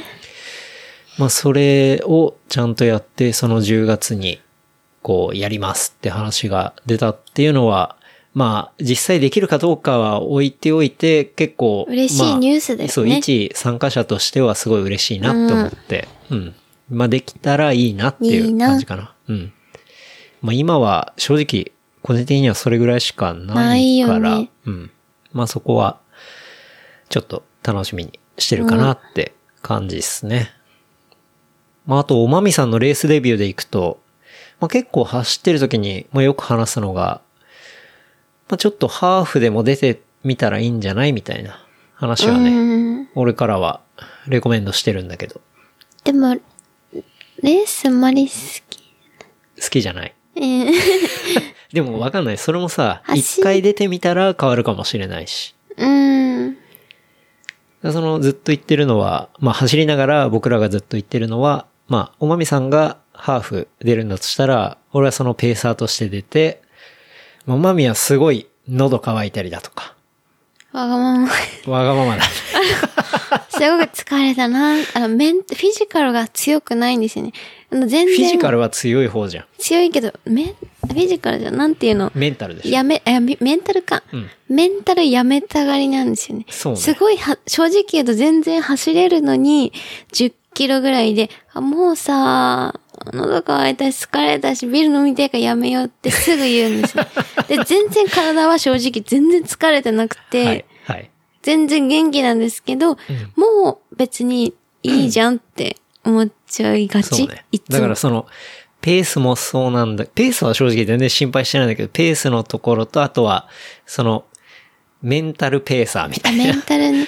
ところで、こう、俺個人的には、それをサポートする側に回りたいなっていう、なんかそういう風に走ったら面白いんじゃないかなってで思っも、たケりするし。ンタロウが結構早く行くとむ、イラッとしちゃうんですよね。だから それはちゃんとペーサーの仕事はするよ。そう、先に行っちゃうと、あ、なんか早く行って、うん何なんだろうなとか思ったりする。うん。まあだから、そういうハーフのレースとかあったら、うん。うん。おまみさんを、俺は個人的には出したいなとは思ってますね。叩き出しそう。い いの。そうね。うん。なんか俺も自分が走ることでしかレースは出たことがないから、そういう誰かをサポートする側に回るっていうところは体験してみたいし、あ、そう、うん、うん。すごいいい経験だと思うし、やってみたいなと思うね。こんなとこっすかね。はい。あとは、ラジオネーム、じゅんさん。ケンタロウさん、おまみさん、はじめまして、おすすめポッドキャストで偶然聞いて以来、毎週欠かさず楽しみにしています。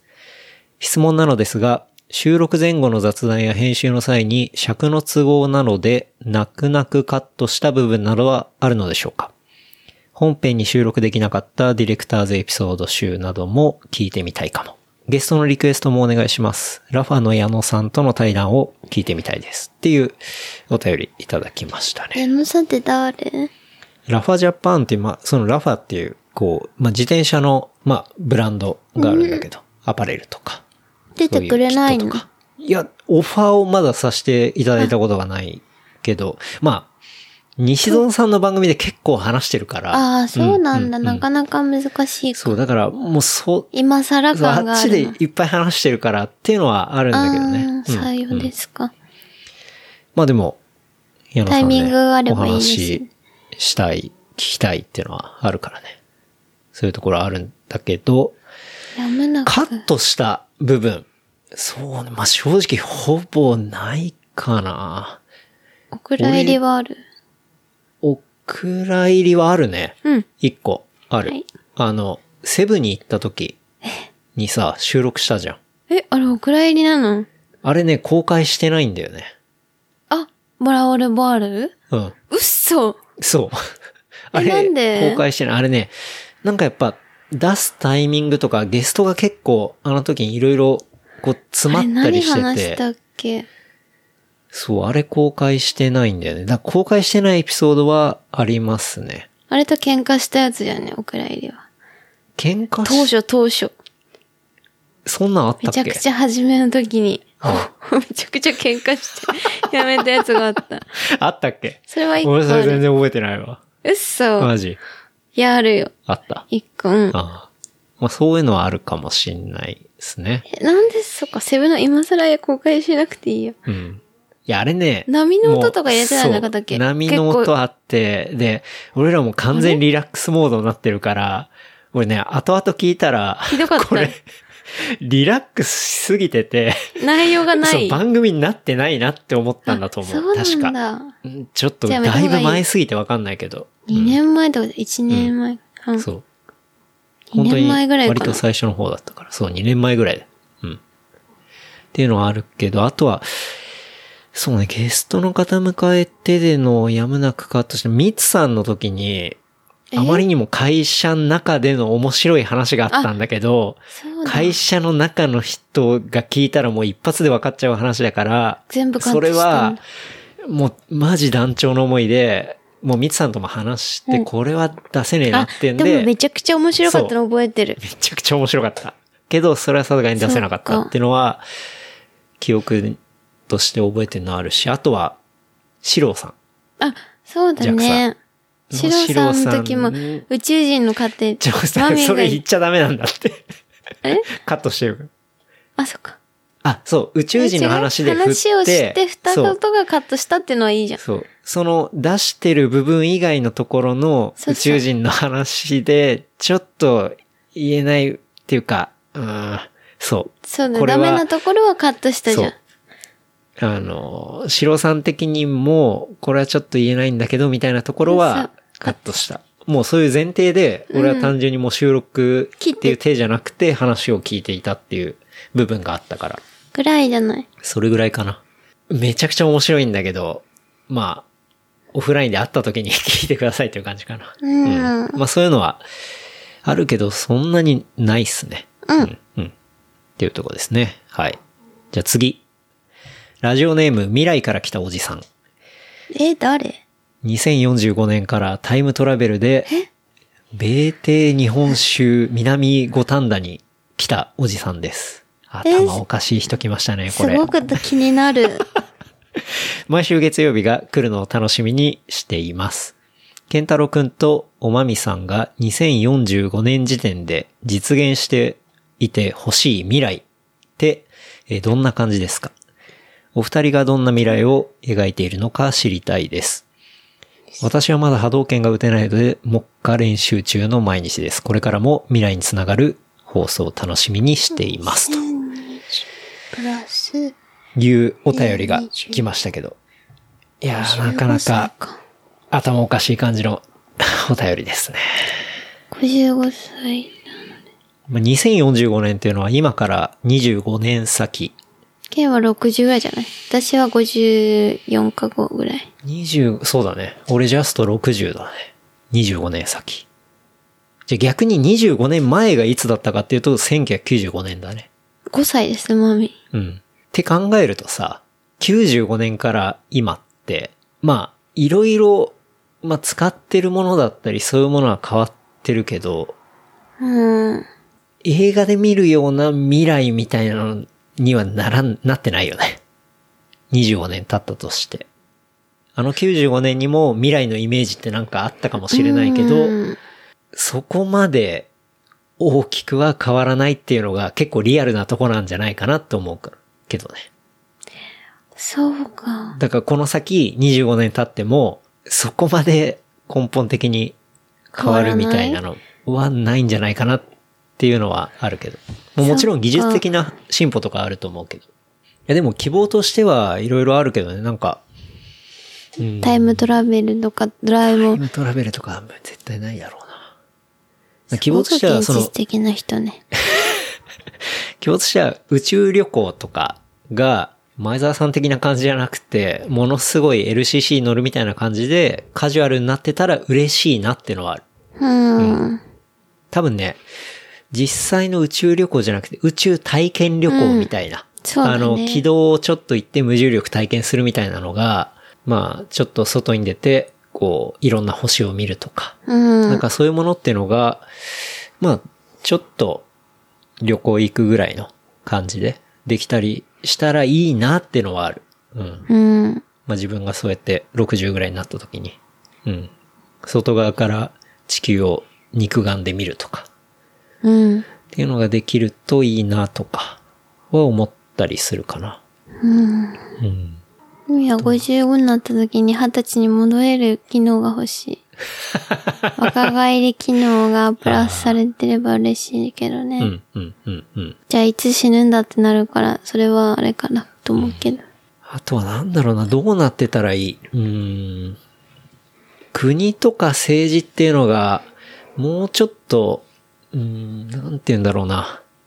人のアナログな部分も当然必要なんだけど、そういう部分はあるとして、もうちょっと OS っぽさっていうか、その、Windows とか Mac みたいになんていうあーのそういうバグがあったら、じゃあパッチ当てますとか、じゃあこういう不具合があるからアップデートしますみたいな、なんかそういうもの。普通に不正がなくなればいいとは思うそうけだどからね。、不正があるのってもう完全に、あれもう人だからじゃん。うん、うんそうね。だから、そのドベースとして、もうちょっとシステマチッックに、ううんん、その、オペレーティングシステムみたい解な散感とじかなしに、にね。そう、なってて、でも、その中で、はい。人間的な要素っていうのを、じゃあどのタイミングで入れてきましょうみたいな。そこまで、こう、ちゃんと考えられてるような、まあ、ものになってたりすると、まあ、もうちょっと、いいかうんなうん。スムーズに回ってったりするのかなとか、思ったりはするけどね。まあ、なんかそういう感じになってるといいのかなとか、思ったりはするかな。25年後ね。アナログなものの価値とか、もっと高まると思うな。レコードまあ、レコードもそうかもしれないし、アートだったりだとか、うんうん多分、どんどんデジタルなり、まあ、バーチャルだったり、まあ、そういう技術って加速していくと思うから、だから逆にそういうリアルなものだったり、アナログだったり、対面の価値だったりっていうところが今以上に変わってくっていうのはあると思うけどな。だから今何気なく持ってるものとか、うん。見てるものとかがものすごい価値が出てきたりとかするようにひょっとしたらなるんじゃないのかなとかうん。思うけどね。あとは25年後。例えば25年後の若者が、まあいろいろカルチャーなり、なんなり掘っていって、まあたまたまこの番組をディグってくれてみたいな。うん。うわ、こんな昔に、この人たち、まあ今、じゃあ25年後だから60ぐらいの人たちが、あ、こういう生活をしてたんだなとか、うんあ、こういう話をしてたんだな、こういうことを思ってたんだなっていうところを、ディグってくれたりすると、嬉しい。面白いなと思うね。うん。まあちょっとロマンチックすぎるけ ど。うん。タイムカプセルみたいな感じだよいね。やでも本当にその意識は結構あって、まあそれだから、まあ未来に届けるっていう、うんまあコンセプトだったりもするし、うん。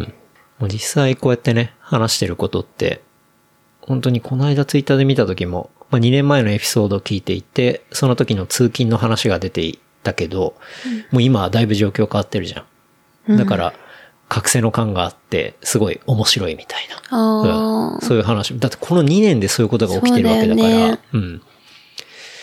これが、ね、このエピソードって、まあ俺がそれがやりたかったっていうのは、いろんな場所で聞けるわけだから、もうこのデータっていうのは分散してるからさ、それで25年後になってもどっかに残っていたりすると、そういうところを拾ってくれたりすると、キャッチしてくれると、うん、あ。面白いなと思うからね。うん。こんな感じかな。うん。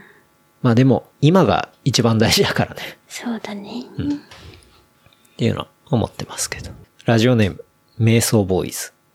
いつも楽しく拝聴してます。今回はポッドキャストについての質問なのですが、ケンタロウさんやおまみさんが聞いているリコメンドポッドキャスト番組などあれば、ぜひ教えてください。また、機会があれば、おまみさんがホストを務める限定会の配信なども、ぜひ検討お願いします。承諾いただけますかね笑い。毎週楽しいエピソードが聞けるので、とても楽しみにしています。というお便りいただきました。はい。マミはポッドキャストをほとんど聞いてません。だし、 はいい、つも何話すかも毎回知りま せん。なので、その時に飲んでいて、はいい、きなり振られて話をするだけです。うんなので、以上です。おまみさんのレコメンドは、そうね、 ないかもしれないけど、うん。まあ、おまみさん回面白いかもね。おまみさんがトピックスを用意して、俺がそれに対して、こう、会話するみたいなさ。ああ、そうだね。うんでもちゃんと調べ、奥まで調べろよ、マミは。あそれでいいと思うよ。うん。もうガンガンなんか、これ気になったんだけどっていうのを投げてくれて、それに対して、こケンはすごいさ、話すっていう下調べもちゃんとしてるしさ、う、そうね、やっぱ伝える責任があるとは思うからね。うん。マミは岸君だけ。それ単がい純いんにだよね。 1ワードでボーンって投げてきて、 そそれにうそういう対して話すみたいな。そういう人間なんだよね。いやいや、あそんれまり全然いいと思うよ。あの、ないのよ思考回路が、衝突寸前だ から。いいじゃん。その回ちょっと実験的な回になるけど、やってみても面白いかもね。それどうおまみさん的には。やるのあり。うんいいよ。こうお蔵入りになるかもしれないけど。お蔵入りにはしないよ。ざわわ、ざわわね。俺、おすすめポッドキャスト。あそうね。あれじゃ。ゃない何いつも聞いてるやつ。神田伯山。そうはい。これはクリリンが最初におすすめしてくれたんだけど、その時はまだクリ白山にはなってなくて、神田松之丞の問わずが、問わず語りの、え、か、えー神田松之丞って、まあ番組があって、まあ今は、えー、クリをおすすめしまあ襲名ちゃ。てそうそう、最初はそうめちゃくちゃいい、神田伯山面白い。う。ね、先生のうん。番組。もう俺はいつもラジオクラウドで聞いてるんだけど、あれは面白いね。本当に。面白い。前もちょまに聞いてる。うん。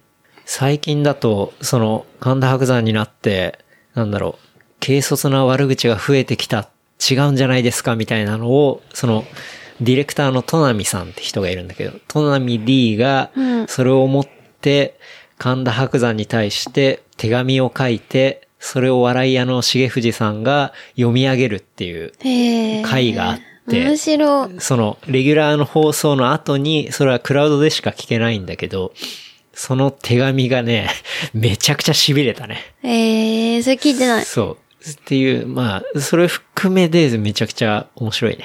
神神田伯山は、あれだよね。講談。講談。うん。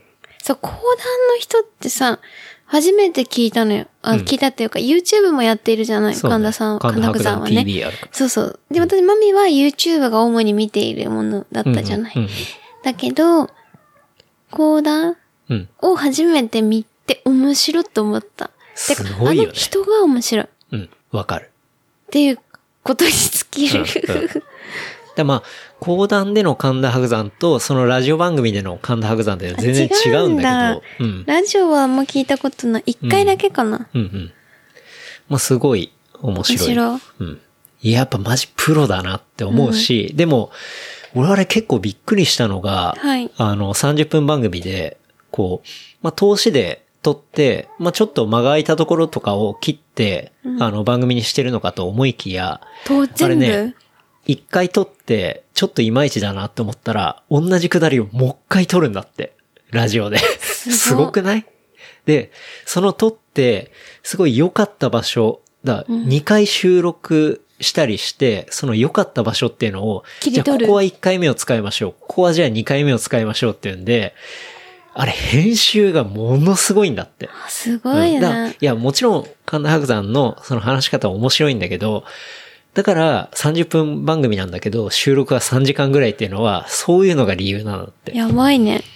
それ聞いた時に、まあ、俺もさ、まあこうやって番組やってて、まあ編集つってもさ、そんな切らないし、そうね。まあ、音声の調整とかでやって、それでも大変なんだけど、その、 そこをフランケンシュタインするっていうのが、すごいねやばいなと思って、制作側の目線でもちょっと見て、うん、あれ結構度肝抜かれたね。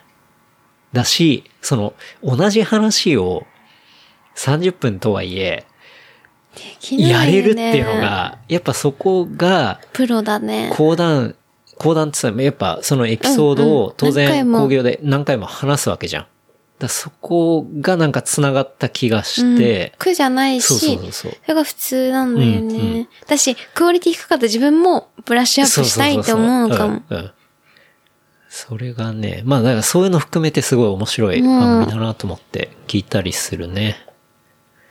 で、あと、なんだろう、その話の中で、宮川勝さんの話とか、うん。まあこれはすごい昔の番組なんだけど、宮川勝の誰なんだお前はっていう番組があって、俺それはね、すごい小学校とかの時に深夜ラジオだったんだけど、めちゃめちゃ聞いてて、うん。誰だお前は誰なんだお前はっていうね、誰おまっていう番組があ って、おまあ確かにね、そうね。 誰おまっていう、うん、番組があったんですよ。面白そ。そうう。で、その、あの話とかも割と、その神田伯山と年齢は俺近いからさ、え、うん神田伯山そんな若いっけ俺のだって、2、3個上ぐらい。 36 8ぐらい38とか、そう、それぐらいだから。あ40いってないんだ。だから聞いてたその深夜番組とかの、あの、話が時々出てくるんだけど、まあそれも面白おかしくいじるんだけどさ、うわ、すげえわかるみたいなるほどねな。のがあったりして面白いよね。あと、ポッドキャストで言ったら、まあ前も言ったけど、ポップライフザポッドキャストって、うん。あ田の、中誰だっけ総一郎さんと、あの、宇野これまさ、違う、 えっと、三原祐希さんが、あたなそう、そう田中壮さんと三原祐希さんが、そういうえっ種と、類メインのパーソナリティなんだけど、俺はね、宇野これまささんが好きすぎて、うん。音映画音楽ジャーナリストの、うん。がね、出る回がすごい好きで、へえ。まあ、アメリカのポップカルチャーだったり、それが、まあ、日本ではどう受け取られているかとか、社会とどうつながってるのかとか、そういう話っていうのが、へえ。すごい、まあ、1エピソード1時間ぐらいで、うん、本当にまあ、ポップライフザポッドキャストっていうぐらいだから、そういうポップカルチャーを、うん、すごい俯瞰で見れて、で、それぞれ好き嫌いはっきりしてるし、うん、まあ今のトレンドだったり流れっていうのがすごい捉えられる番組だったりするから、めちゃめちゃ好きで聞いてるね。うん。あとまあ、ポッドキャストじゃないけど、まあこれちょっとおすすめコンテンツにね、コーナー的には入ってくるけど、ミッドナイトゴスプでしょ。いや、その前にね、太田上田じゃないあ、そう。先走った。いや、太田上田は面白い太田よ。上田面白いよ。いや、面白いよ。マジでそれはね、面白いよ。うん。これはあのね100%同意でしょ YouTube で見てるそ検う。索だから、あの、地上波では見てないんだけど、見たことないそうないんだもん太田上田っていうの見は、るまあ、術が中京テレビのね、うんはい。番組なんだけど、で、だからまあ、爆笑問題の太田と、えークリームシチューの上田が、クリームシチューっていう名前だったのもともとは海砂利水魚だあけど、、カイジャリ今、水魚じゃん。それだいぶ昔だよ。変わってんのそこからえ、上田と有田しか知らなかった。うん。まあそう。だから、まあそのね、太田と上田が、こうソファーに座りながら、フそうリートークをするっていう、まあそれだけだのけ番組なんだけど、いやね、あれ面白いよ、面白い本当に。なんか、その、YouTube では5分ぐらいで切り取られてんだけそどうそうそうそう、で、もうちょっと番組が長いのかと思ったらん、あれは中京テレビでもそれぐらいの尺なんだそね。うだね。本当に5 15分分、15分ぐらいとかか。。結構短うんらくしいて、それを週に何回もやるうんうんうん。っていうのを後々知って、ね。 2018?6? ぐらいかな。くらいから始まって、うんうん。そう、で、最近、なんでしたんだっけそれこそ、太田と上神田伯山のそう番そう、組を、太田白山って。まあ太そ田の伯山前かは、太田松之丞っていう番組の YouTube のチャンネルっていうのがすごい好きで、うん、見見ててたてね。。まあそれはラジオから流れてなんだけど、うん。それ見てたら出てきて、うん。で、サクッと見れて5分ぐらいで。うん。そう。本当にね、まあ、ただフリートークをしてるっていうんだけど、あの、俺爆笑問題の太田って、なんだろう、ボキャブラ天国とか、まあそういうイメージがあったり、その後って地上波あんま全然見てなかったから、もうちょっと間空いちゃってて、うん。まあ、もう上田もおしゃれイズムの人ぐらいだと思ってた。うんうんうん、で、そんなイメージだったんだけど、うんその太田上田見たら、あ、こんなにこの二人面白いんだ面白いなって思っ たね。びっくりするぐらい面白い。なんかその、太田の、やっぱり、そういう園芸に対する知識とか、あとはまあ、はちゃめちゃなそう。発言。で、そこでの、うんあ上田のね上田の、もう、脊髄反射の、もう、クオリティが高い、その例えだったりツッコミとかなんか、そこが、あの二人しかできないなっていうレベルのフリートーク。コンビなんじゃないかなと思うぐらい。うん。めちゃくちゃね、面白い。うん。けど、ちゃんと見てないんだよね、いつも。なんかこう、すごい流しで見るじゃん。なんかいつも見るとき、ちゃんと見るけど、うんうんうんうんこうなんか、めちゃくちゃ見るぞじゃなくて、そごう飯食べながらちょっと見るぐらい。まあ尺も5分ぐらいだしね。そうそう。だからそれがちょっと、きリラックスして見るのが面白い。うん。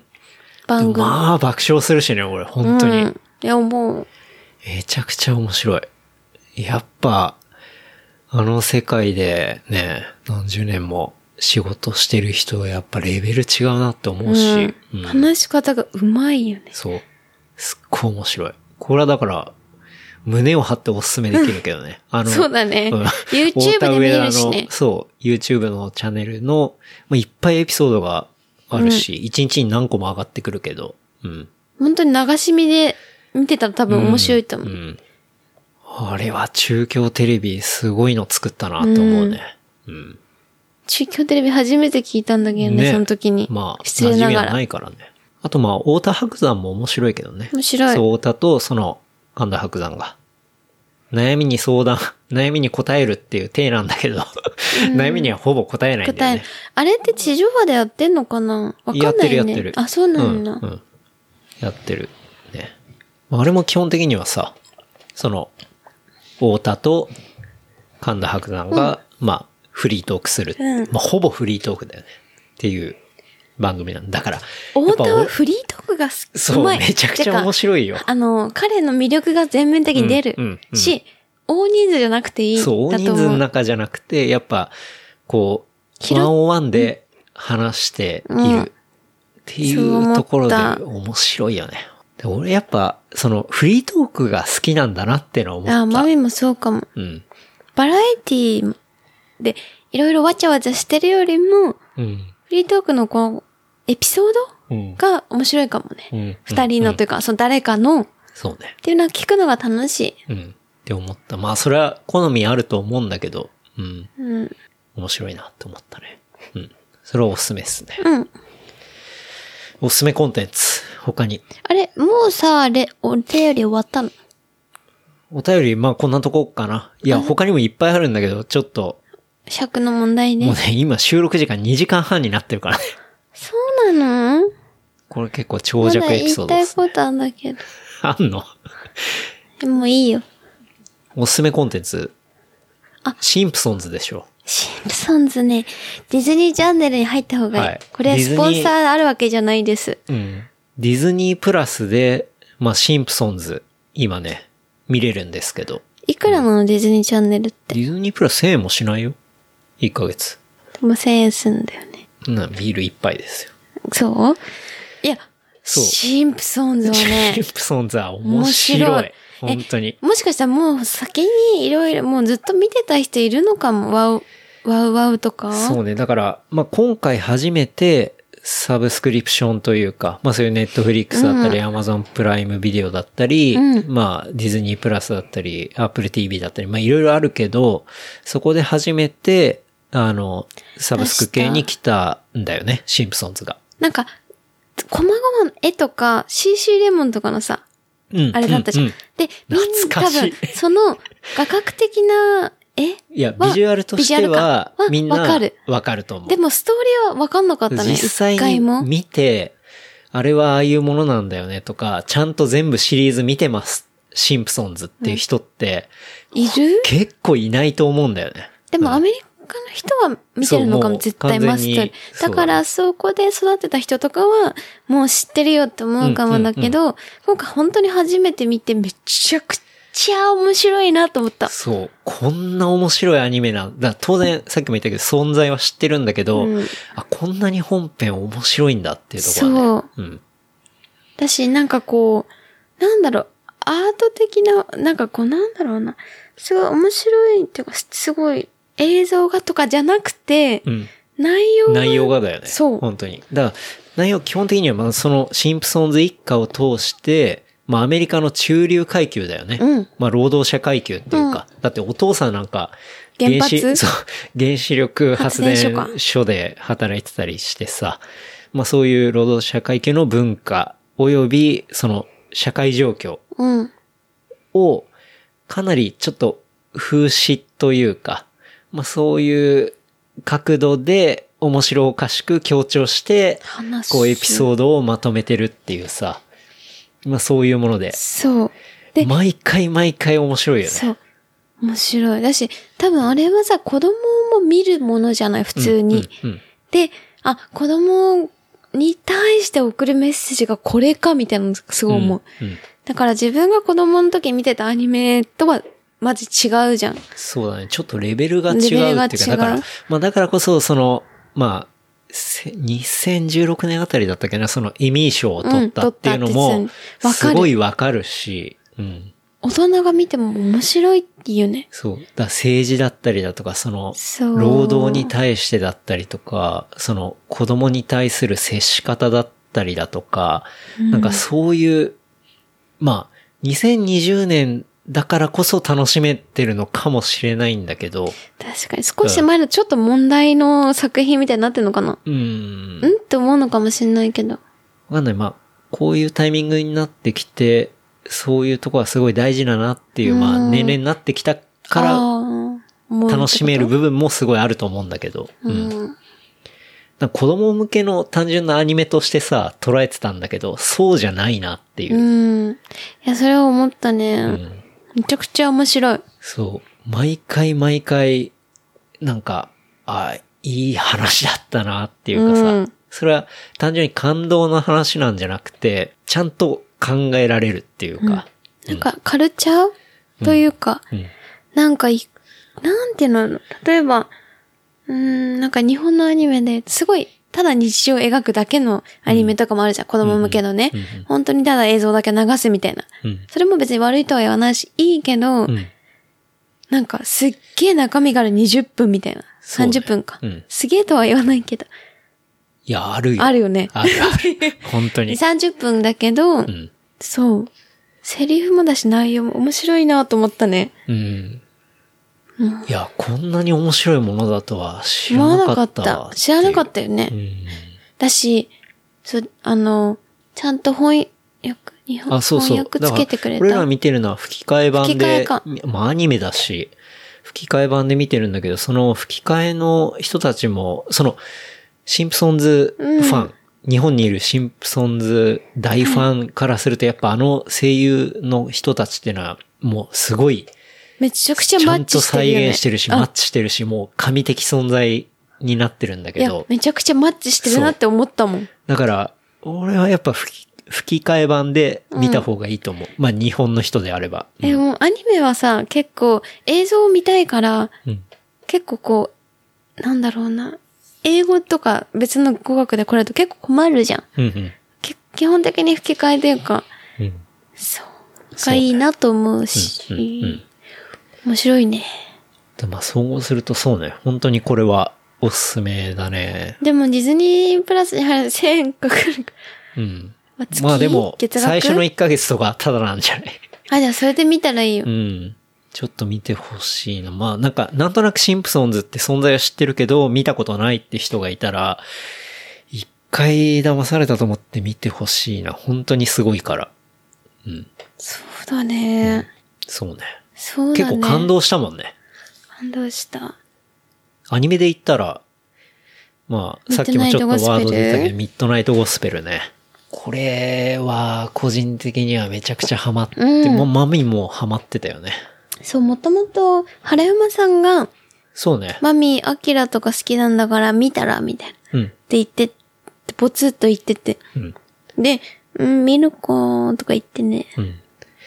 俺もそう、原山さんのレコメンドもあったし、なんか結構その時ね、ツイッターとか来たもよねソーシャルで、そうそう、なんか、見るサイケデリックドラッグみドたいな。ラッグみたいな。なんかそういう話題で、そういう切り口で話題になってたから、なんか気になってはいて、まあ実際見たら、まあこれが面白いよね。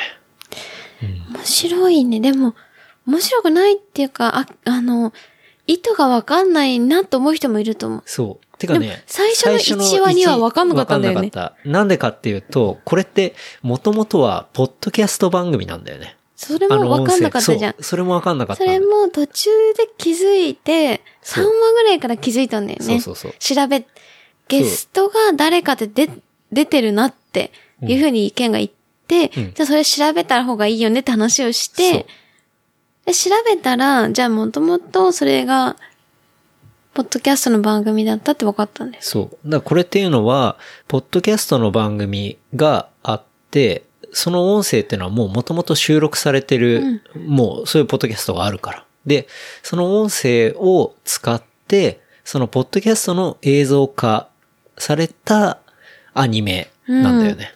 で、そのポッドキャストっていうのは、基本的にテーマとしては哲学だったり、うんマインドフルネスだったり、宗生教き死にだったり、うんうんその宗教うん。のそうだよね話を、まあメインに扱ってるポッドキャストで。で、それに合わせて、そのアニメをつけてるっていうものなんだよね。で、そのポッドキャストっていうのは毎回そういう分野のスペシャリストを呼んで、話を聞いて、で対談するっていうポッドキャストだから、だから毎回そのエピソードに今回のゲストは誰々ですって書いてあって。そうでそうそう。最初はそういうことを全く知らないで見たから、そう何の話をしてるのえか、、そう、なんか、何なんだこれみたいな。映像と話をリンクさせようとすごい必死だったんだよね、最初多分。うんうんだからそれ関係ないんだよ。関係なかったんだもうそうよね単純に後付けで映像はサイケデリックな、まあ映像をつけてたりそうするだけだからさ。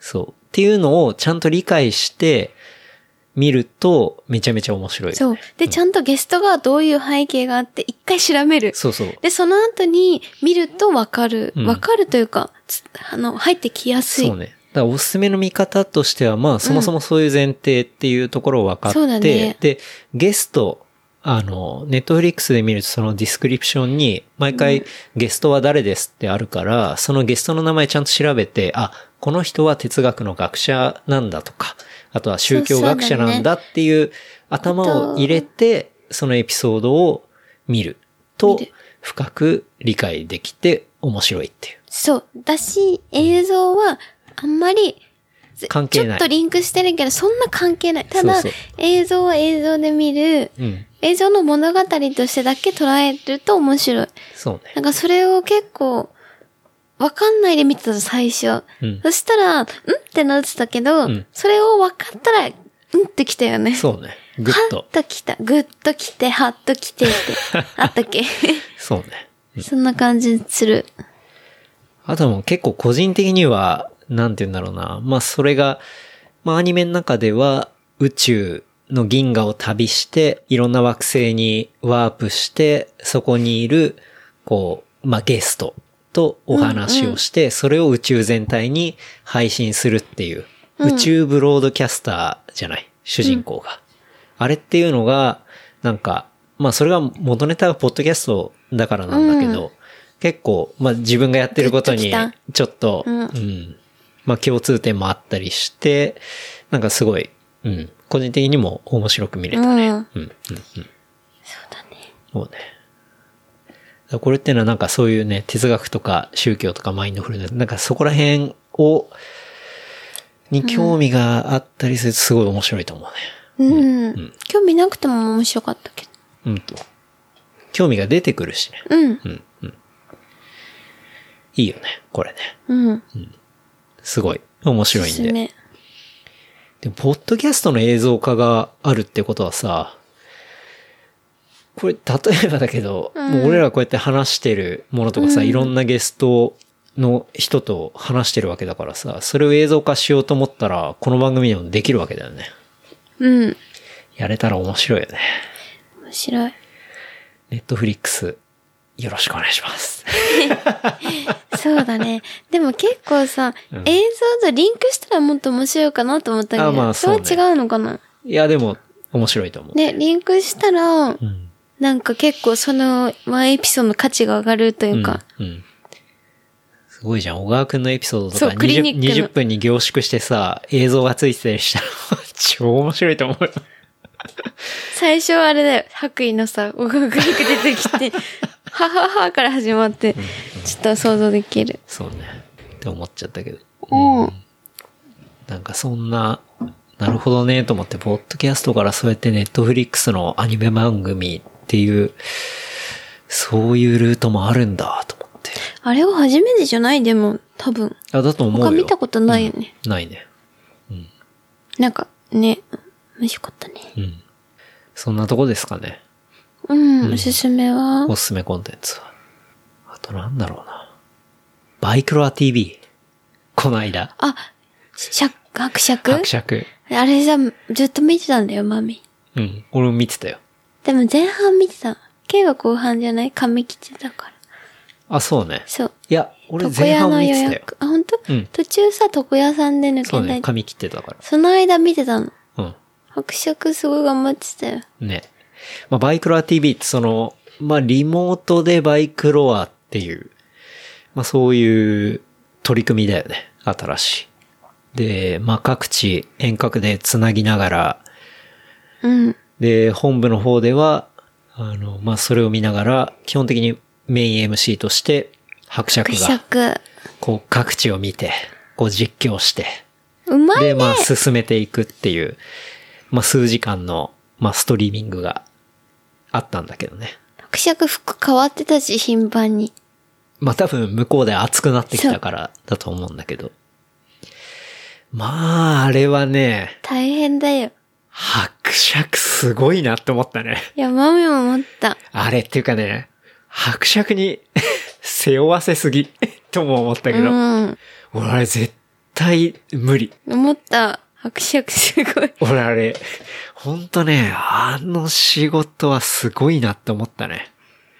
そう、伯爵もね、うまいのよ、話しそう、方が。話うまいし、ってかまあ、うまいしたが、回し方うん、そうそう。臨機応変とそう。いや一言でう。言うと。大変だったでよ。その臨機応変を数時間続けるって。大変いやー、難しいよ。本当に。すごい。あれはちょっと改めて伯爵恐ろしいなって思ったね。うん。うん。だし、あれはもうほんと伯爵に10万円ぐらいあの数時間で渡さないと。 100万円って給付金。思っちゃったねそうだね。本当に。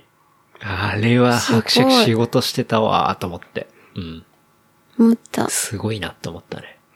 なんかいろんなトラブルがさ、んやっぱり初めてというか今までやってないことだから起きるわけじゃん。うんうんそう、それに対しての、なんて言うんだろう、白色の、別に怒りもしないし、そう、なんてシ言うんリだアろう。スにしない。そうそう。警戒さ。面白さでしょそうそうそう。うんそこがね、すごいなと 思った。あ、で、こわかるっちも、あ、うんうんうんって。その、紙とかさ、書い、はい。なんだろう、はい。えっと、音声がつ出てないところがあったりしても、はいはいはいうんこうっていうのはすごい臨機応変に。ただ、白爵は別にヒートアップを全くせず、うん。なんだろうな。それはそれでいいよぐらいの感じうんのうんやつ、なんだろうな。ね。いや、あれだからすごい。 うまいなっ本て、当にうまいっていうかすごいなって思った。改めて尊敬したね。うん本当に。うん。だし、まあ、まあそうやってシステムを組む、あの、運営側も絶対大変だと思うし、めちゃめちゃ新しいやり方だと思うし。そうだね。まあ、伯爵も最後の方で、もうこれうまくいったかうまくいってないかわかんないけどとは言ってたけど、うんんまあでも、新しい取り組みだし、すごいそういうのって勇気あることだと思うし、うん。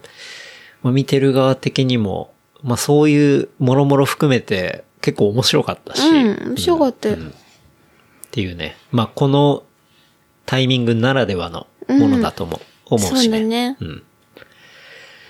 もうおすすめコンテンツっていうかまあ面白かったっていう話なんだけど。うん。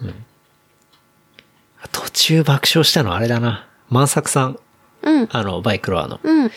カルパのさ、人と話してた、パン屋さんでしそょうそうそうそパン屋さんのパン美味しかった。美味しかったね。うん。まあ、あれ見て買ったりして、まあ、その話を聞いてた万作さんっていうさ、バイクロアの知って、るまあ、オーガナイザーのさ、人がいるんだけど、その人が、あの、各レストランに中継つないで、えそれって知らないいうタイミングがあったのよ。マミ髪切りしてた。マミ多分その時見てなかったね。うん。で、まあ、いろいろ、こう、スポンサーしてくれたレストランとかなのかな。うんまあ、そこをつないで、あの、中継して、いろいろその、お店の宣伝をするっていうタイミングがあったんだけど、そこでさ、万作さんがその、生放送なわけじゃん、あれ。はいライブだから。で、ちょっと事前には聞いてなかったかもしれないんだけど、なんかこれ見てたら、あの、これ、バイクロア TV 見てましたって言ったら、なんかディスカウントとかありますかとか言って、なんかその場で聞いてて、 ライブで断れるわけねえじゃん、なんて。断ってたいや、断らないよ、それ。お店、だって、断るわけないじゃん。生放送であそっか断れないでしょ。あれが仕込みなんだとしたら、それはそれで面白いし、あれが本当に生で、その場ではい。聞いてるんだとしたら、クソやべえなって思ったね。あ、しそうなんだ。なんて言ってたのお店の人は。いや、お店の人、あ、それ聞いてないですけど、えーっと、じゃあ、ドリンクサービスみたいえー、な。すごいね。そうあか。の感じがすっごい面白かった。いや面白いね。うん。あのさ、カルパのさ、うん。カルパのパン。はい。の、うん。なんとかくん。達夫さん。達夫さんはさ、池さんのさ、そうそうそう会に出てなかっそうだよた。うんで、それをさ、思い出してさ、ん思いそう、だからそこも繋がってるんだよ。そうそう池くんが、 YEYL のそうもともとスケーターで、で、急にパン屋やるって言ってって話をしてくれ達たじ夫くゃん。ん。そう。そその達夫さんを、そのバイクラー TV を介して、あう。、見た。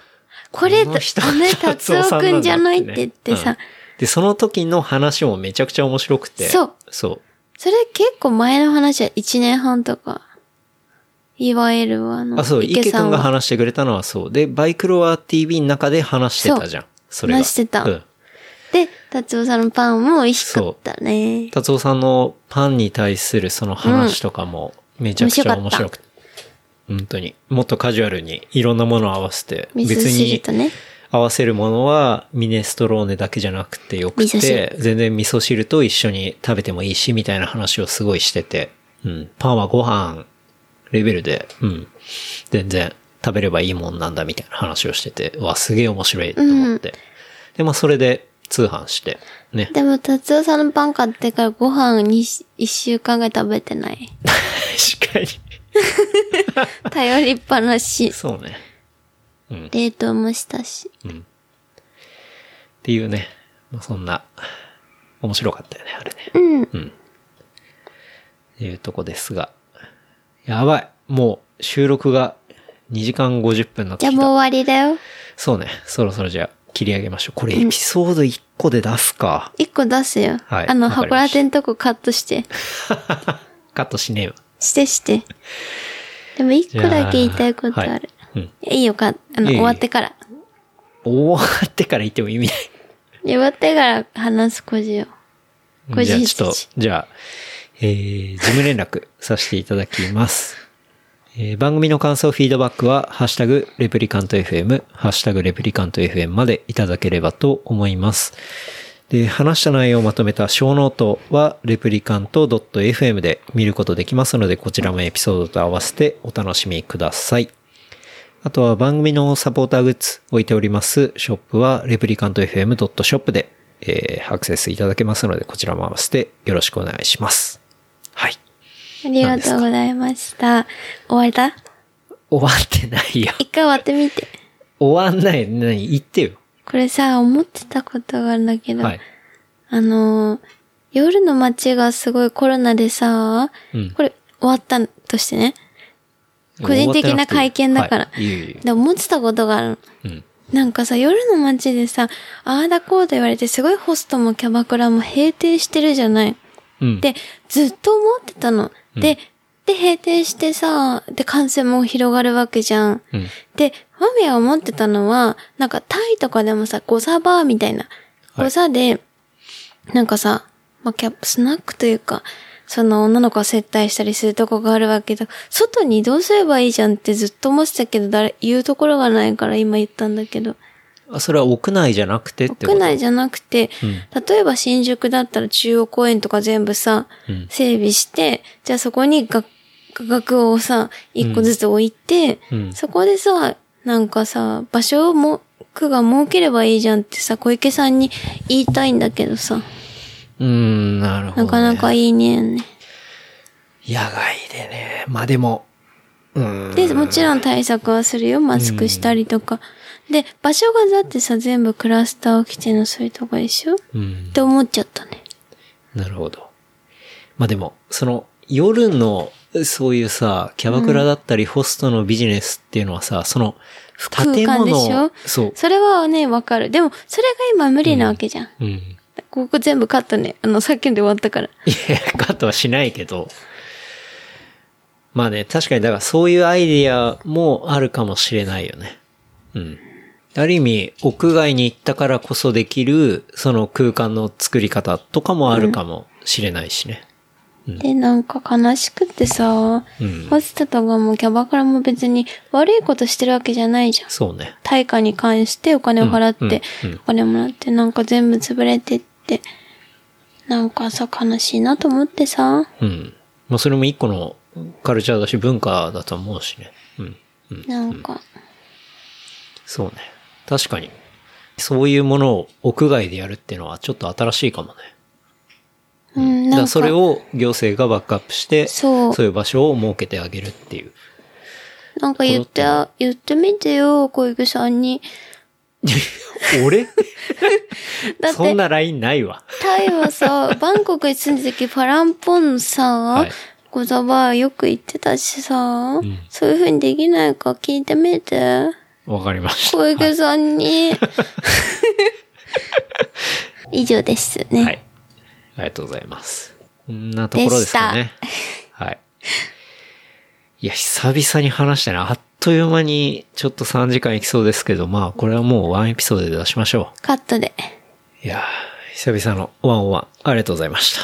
はい。はい。また、それでは、また来週。はいあの、お便りくれた皆さん、本当にありがとうございます。めちゃめちゃ嬉しいです。紹介できなかった方、ちょっと申し訳ございません。ちょっとえー、、なんで紹介全し部、ないいや、の本当にいっぱい来たから、これが結構もう限界だね。ブーまあ、また、あの、おまみさんとワンオンワンで話すときに、ちょっと紹介させていただければと思います。はいじゃあ、おまみさん、改めましありがとうごてざいまし、たどうもありがとうございました。それでは、また来週